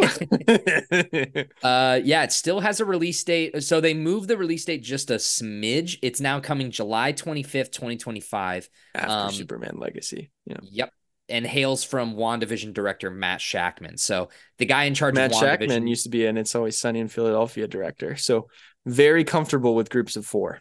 Yeah. Hopefully that helps. uh, Jeff Kaplan and Ian Springer penned a draft of the script, and Avatar: The Way of Water scribe Josh Friedman is working on a new version as well. Not good. Um, not good. Yeah, that is bad. Not a good sign. um, Fantastic Four essentially swapped dates with the anti-hero centric Thunderbolts, which now opens in theaters May 5th, never happening, and Marvel's two other 2025 films, Captain America: Brave New World, tw- February 5th, 14th, and Blade, November 7th, remain where they were. Jon, yeah, sure, sure they do. Jon, you have been just the most skeptical of this Fantastic Four stuff. I still don't think the movie's gonna come out, but yeah. you just think it just never happens. Um, yeah. How do you feel about all this? It's officially I, set in stone. How do you feel? I still stand by my take of like the the cash cow for casting is not something I agree with. However, with the exception of Pedro Pascal, I think these are three actors that are all like really good actors that aren't like a Margot Robbie household name person. Like Vanessa Kirby is dynamite in that Hobbs and Shaw role that she's in. She's great in Mission yep. Impossible, like a really fun femme fatale. This would be cool to see her play a more kind of like um heroine type person. I think Joseph Quinn is the best part of Stranger Things season four, so that's exciting to see him go get go get the bag, as it were. I think he'll be a fun Johnny Storm, and he seems like he could still play a younger person. You know, that was what I was worried about is if they cast a like Michael B. Jordan and Chris Evans did not seem like a young Johnny Storm when they played him. Um, but I mean, Ebon Moss-Bachrach as uh the thing is like that's what that's what seals the deal for me. So uh, I'm excited for him, and I hope they do it justice because the thing is going to be a weird. You have to assume it's going to be CG. Um, Absolutely. definitely better. definitely better. Yeah, because they did the foam suit in the 2005, and it wasn't good. Yeah, Michael um, Chiklis. but hopefully the hopefully the CG is better than Fan Four Stick from 2014. I've seen the Hulk. They do a pretty good job when they want to. Please, please, please actually allocate a visual effects budget to making the thing look good. Other than, otherwise, this movie's not going to work at all. If he looks like She Hulk, nope, not going to happen. It's not going to be good. I'm serious. you know. And then the uh, the other positive that I want to say is I love the font. Like if they yes. keep that font where it's like the 60s when the Fantastic Four premiered, I think that could be really fun. Yeah, and I kind of hope that that's the vibe that they go for it's kind of got like a postmodern futuristic like Jetsons sort of vibe. Like that's what I was getting is like and that fits for WandaVision too. Like the yes. like the Matt Shakman directing like the first episode 100%. of WandaVision, which is yeah, all that stuff, which I really liked. I mean, it's I think that this announcement is unfortunate because it feels a little bit unceremonious, but at the same time, like you said, you gotta you gotta do no it. You gotta pull anybody. the trigger. Yeah, you, you gotta, gotta do it eventually. yeah. So I think that given the given the the announcement, which I'm not a huge fan of, I do really like the casting. I think that you have, I think that cl- very clearly, here's what's going to be the breakdown. Pedro Pascal is going to be Reed Richards, but he, Reed Richards is arguably the least interesting character in the Fantastic Four. I think uh, he's going 100%. He's the worst one. he's going to play more of like the the the older guy sort of like I'm taking a back seat to this. I might have some cool lines of dialogue, but I really think that this is going to be the the Joseph Quinn, Vanessa Kirby sort of show and Moss-Bachrach is going to be there to provide like the comedic chops and like some of the fun like CG fights and everything like that. But I think that it's actually going to be like, you know, if they pull off this whole family dynamic and it's got a cool tone piece, like what they need to do is set up these four likable characters and give us people in the MCU that are new characters that we actually give a shit about yeah. and that could lead the, the franchise because that's what I think that they're putting a lot of chips behind this movie. I think that the tone is going to be big, the vibe needs to hit and like I think that these are all very great actors that could accomplish the goal. And I think that as long as the movie, you know, gets the care and attention that it needs, I think that they're clearly identifying this one as like a necessary project that we need to make sure we get right. Like this cannot be a quantum. If all the other three movies, Blade, Thunderbolts, etc., was off the calendar next year, I wouldn't care if this movie is good. So that this is the only one out of those four that I want it to be good because I don't really like the Fantastic Four that much, but I feel bad for that property because there's a lot of Marvel fans that love that that comic. I mean, it's it was Stan Lee's like favorite besides Spider-Man for so long because it was his first one. It saved his job and eventually helped to create Marvel into what it is. Marvel's first family is is what it's referred to as and like but what I will say is for me, I as a kid, I was always drawn to the thing. I thought the character design was so wild and awesome, and Jack Kirby is just such a visual genius. And to me, he's the heart of the group. Reed kind of sucks. He's like boring. He's like numbers and shit like that. Sue is the understanding one and the leader, more or less at times. Johnny's the comedic relief, and the thing is the heart. He's the one that when they get attacked with those those rays in space his physical appearance changes. The rest of them look like themselves unless they're using their powers. And he has to go from being a handsome man like Ebon Moss-Bachrach to uh, a rock monster for the rest of his life. And like the the stories you can tell with that are like really heartfelt and strong. And I think if if I have that guy playing the thing, I am leaning into that 120% because that act he's such a great actor and can literally make you like f- laugh, cry, and feel in like 30 minutes of television on the bear. Like if he can just kind of bottle that even a little bit, they could have a really good hit on their hands if it's done right. Yeah. Yeah, I hope so. I, I good luck I'm to them. Yeah. Do you think it's gonna be Doom as the villain? Um, the rumors seem to point to it, or at least him being like in the movie. I don't know if he'll be the main antagonist, but like Yeah. people are saying that there's been a bunch of rumors. Through, have you seen Cillian the rumors for the Doctor Doom casting? Cillian Murphy, right? No. Well, there were rumors that he was gonna, you know, he, he- yeah. I mean, there were there were Cillian Murphy rumors, but like that that's kind of been debunked. Like, By him being like fuck off. yeah. um, hold on, I'm gonna pull up. There's been a lot of speculation. Um, who was it? Who was the fucking guy that I just saw? Can we also talk about how funny it is that Pedro doesn't have to shave his mustache for any role? And it's just like Reed with the mustache. like like Joel, he just grew out the rest of the beard and it looked just fine. But like Yeah, even as Mando, he doesn't have to shave the mustache either. It's just funny to me that that Yeah. guy's just like, I'm not shaving. it's like, okay, that's fine. We want you that bad. yeah. Yeah. Um, the rumor that we've I've been seeing float around has been Mads Mikkelsen. Yeah, but I was talking to Tahir about that. Wasn't he Kaecilius? He was Kaecilius in Doctor Strange, but this is that wouldn't be the first time that they've used the same actor twice. They it would just be In the MCU? yeah. What's the other example? Uh, hold on a second. Actors in MCU who have played multiple actors who have played multiple roles in the MCU. Um, so Linda Cardellini, uh, she's uh Laura Barton, who's the, the Hawkeye's she's wife, Lila, but but she's also count. Lila in That doesn't count. That's Uh, Michelle Yeoh is in Guardians Volume 2 as one of the Ravagers, and then she's also the mom in Shang-Chi, or the aunt. Oh, that's right. I forgot she was in Guardians too. Alfre Woodard is in Captain America Civil War as like that woman in the hallway, but then she's also in Luke Cage. So that kind of fringe counts. Doesn't count. Uh, Clancy Brown is in Daredevil and then also The Punisher and then also in Thor Ragnarok as, as Surtur. okay, this article doesn't doesn't help your case. I'm sorry. uh, Gemma Chan is in Captain Marvel as like one of the blue as the blue lady, and then she's in Eternals as okay, the- but human to human is what I'm looking for. And it doesn't sound like there's any one except for one example, which is Michelle Yeoh. uh hold on a minute. No, it's okay. Just admit that you're wrong and we can move on and close up this pod. Laura Haddock. Laura Haddock. Who the fuck is that? Laura Haddock is the uh, one of the thirst thirsty uh military girls in Captain America: The First Avenger, who also plays Peter's dying mom in Guardians of the Galaxy.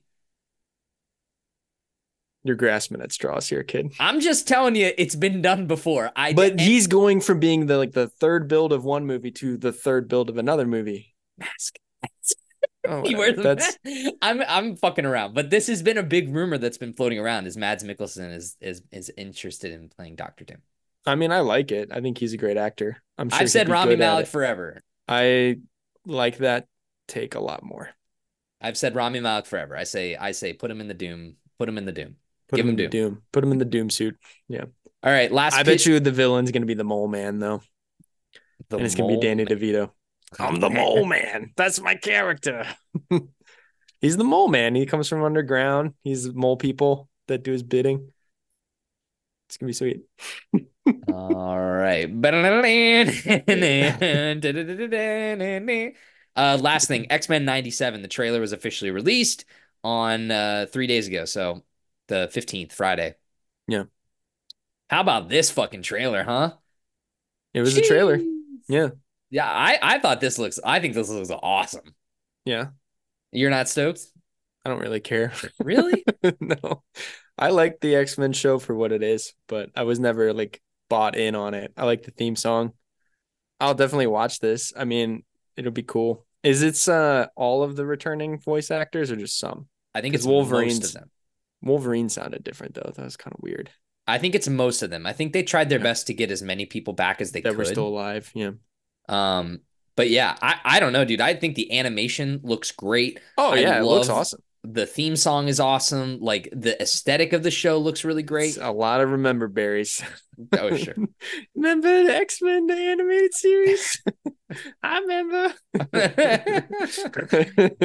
but yeah, you got fucking Gambit charging up that spear and then riding sure. Wolverine and supercharging his claws. I'm like, come on, man. This yeah. this looks this looks so much better than it has any right to be. Like we're gonna reboot or continue on the X-Men 90s cartoon series. Like I think it looks super cool. Like that shot at the end of Magneto and Xavier's office or whatever, like and all the X-Men cool. are standing there. I'm like, this looks fucking tight. I mean, this looks awesome. Yeah. yeah, it looks like they're doing the trial of Magneto story too, which can be really rad. Don't know what that is, so I'm excited even more. Uh, I won't tell you then, because cool. I'm sure you'll enjoy it. Yeah, check it out if you're interested in the X Men. I mean, it's the only X Men we're getting anytime soon. So, besides Wolverine this summer, fucking cowards. Well, that's not true because there is an X Men related post credit scene in in the Marvels. Remember, we talked about it. I don't care. hey, baby. I, hey, baby, I hear the blues are calling. It's Frasier, everybody. It's Frasier. Spoilers for the Marvels. He's oh back. Oh He's God. blue. He's not going to be back in an entirety, is he? I I don't know, but but um, the, so what I did, so you spoiled that for me back when the Marvels came out originally. Remember that you would like saw the like spoiler. Yeah, watch the leak footage. so when I saw the movie, what I didn't know is that it's not Kelsey Grammer with painted blue face. It is it's, it's Beast. It's CG Beast. CG it's like Beast. him yeah. with the little like the fucking teeth and like yeah. he's this giant hulking thing. I was like, oh shit. I was like, it's the beast. It's like No, not... he looks cool. Don't get me I wrong. I thought it looked awesome. Cool. yeah. He's and also like Kelsey Grammer is perfect casting for Hank McCoy. But it's just like you're you're getting into the weeds where you're like, we brought back Patrick Stewart once. We brought back Kelsey Grammer once. Now we're bringing back Hugh Jackman once. It's like, okay, so you're just gonna keep the same cast? Like, what are you doing? Like, figure it out and tell us because this they, is weird. They, they fucked this all up, man. If you could go back time, I if I bet you they wish that if they could turn back the clocks, they would have scrapped all these connections with 21st with the. It's our fault. Fox. We got too excited about Evan Peters, and we're the ones that fucked ourselves. well, that would have been interesting. Like when we were still dealing with multiverse stuff, where it's like, oh, Evan I mean, Peters. We are still dealing with multiverse stuff. That's the problem. Is like how much of this is real with the multiverse. Too bad. It's called the multiversal saga now. It's not the Infinity Saga. Kevin Feige's like, you're gonna eat it and you're gonna like it, you little pig. Oh, Mr. Feige, I'm full. Please eat more. eat more Mm-mm, multiverse. eat, it's good eating. Eat more multiverse. Yeah, oh I don't know, dude. I, oh uh, yeah, wherever we are, the Marvel universe is making me crazy. but please, Ebon Moss-Bachrach, save us. In short, I actually think that the Fantastic Four might be a good movie. I think it might be good too, and I'm sure X Men '97 will be cool. I I just don't personally like. I'm not an obsessive of that animated series. I had to pick one when I was a kid, you know, and we all know which one I chose. We have a whole pod about it. So maybe I'm a little salty that they never revived my show, you know, but uh, it is what it is. And it does look good. The animation looks beautiful. and I love that they didn't change the character design. So I hope it's a good time. Yeah. And well, you never know. I mean, Batman, True Detective, what what's it called? Cape Crusader. Cape Crusader, thank you. Yeah. That might still happen. That's not Batman the animated series though. Like this is clearly a continuation of what they did. It's the same animation style predominantly the same voice cast. That Batman Cape Crusader show is not going to be Batman the animated series because yeah. it doesn't have Conroy. So, yep. But it'll, you know, hopefully it'll be cool. I'm excited, you know, to talk about all of these things as they start to come out. Same. Uh, all right. Well, that's it. That does it for this episode. This is a beefy fucking catch up show. I mean, we basically just covered most of the month of February so far. So, Thank you all for listening bam, to us bam, and bam. stay tuned for a bunch of fun other projects. Um, I'm at Zachratello. He's at Najathan Parker. You can follow the podcast at Radiovania. Check us out on threads, Radiovania Show, Radiovania Show on Instagram. Email us, radiovaniashow at gmail.com. And follow the podcast on the feed of your choice. If you use Spotify, give us a little five star, give us, you know, the, the little subscribe button or add your episodes. It, really helps out. It makes it so that, you know, eventually, if enough people listen to this, we could – start subscribing go to, to the Fantastic Four premiere. Yeah, we, yeah. we we could get red carpet. We could, you know, get you to interview Ebon Moss-Bachrach on the red carpet of the Fantastic Four premiere. Like, so tell me about Forks. And he's like, yeah, he's like, dude, that episode came out like three years ago. I, that's all I would talk to him about. Like, does anybody actually have a question about Fantastic Four? Everyone wants to ask me about the bear. Yeah, chef. Uh, so yeah, follow us everywhere. We appreciate you guys very, very much. And uh, yeah, we will see you guys on the flip side. We got some other fun content. Like I said, keep up National Treasure in review. You probably already heard that by now because I think I'm going to try and prioritize publishing that tomorrow. You should. Um, that was the whole intention. I know. Yeah. I know. It's just going to be a long, long night for Zacky Poo with Monday. You just but, save this one for next week or something. No, I'll edit it later. But yeah, so well, thank you everybody. Have a good rest of your night, Jon. Before we get out of here, hit me yeah. with a uh, hit me with a, a, a Wolverine quote to end the episode on. Any, Any Wolverine quote? Yeah, sure, whatever. Hey, bub. okay. what? That was good. you put me on the fly. I thought you were gonna go with Fantastic Four. I was ready to say it's clobbering time. oh, damn, that would have been good too. All right, we'll say yeah. that again. Try it again. Give me a Fantastic Four quote at the end of the episode. It's clobbering time. oh boy.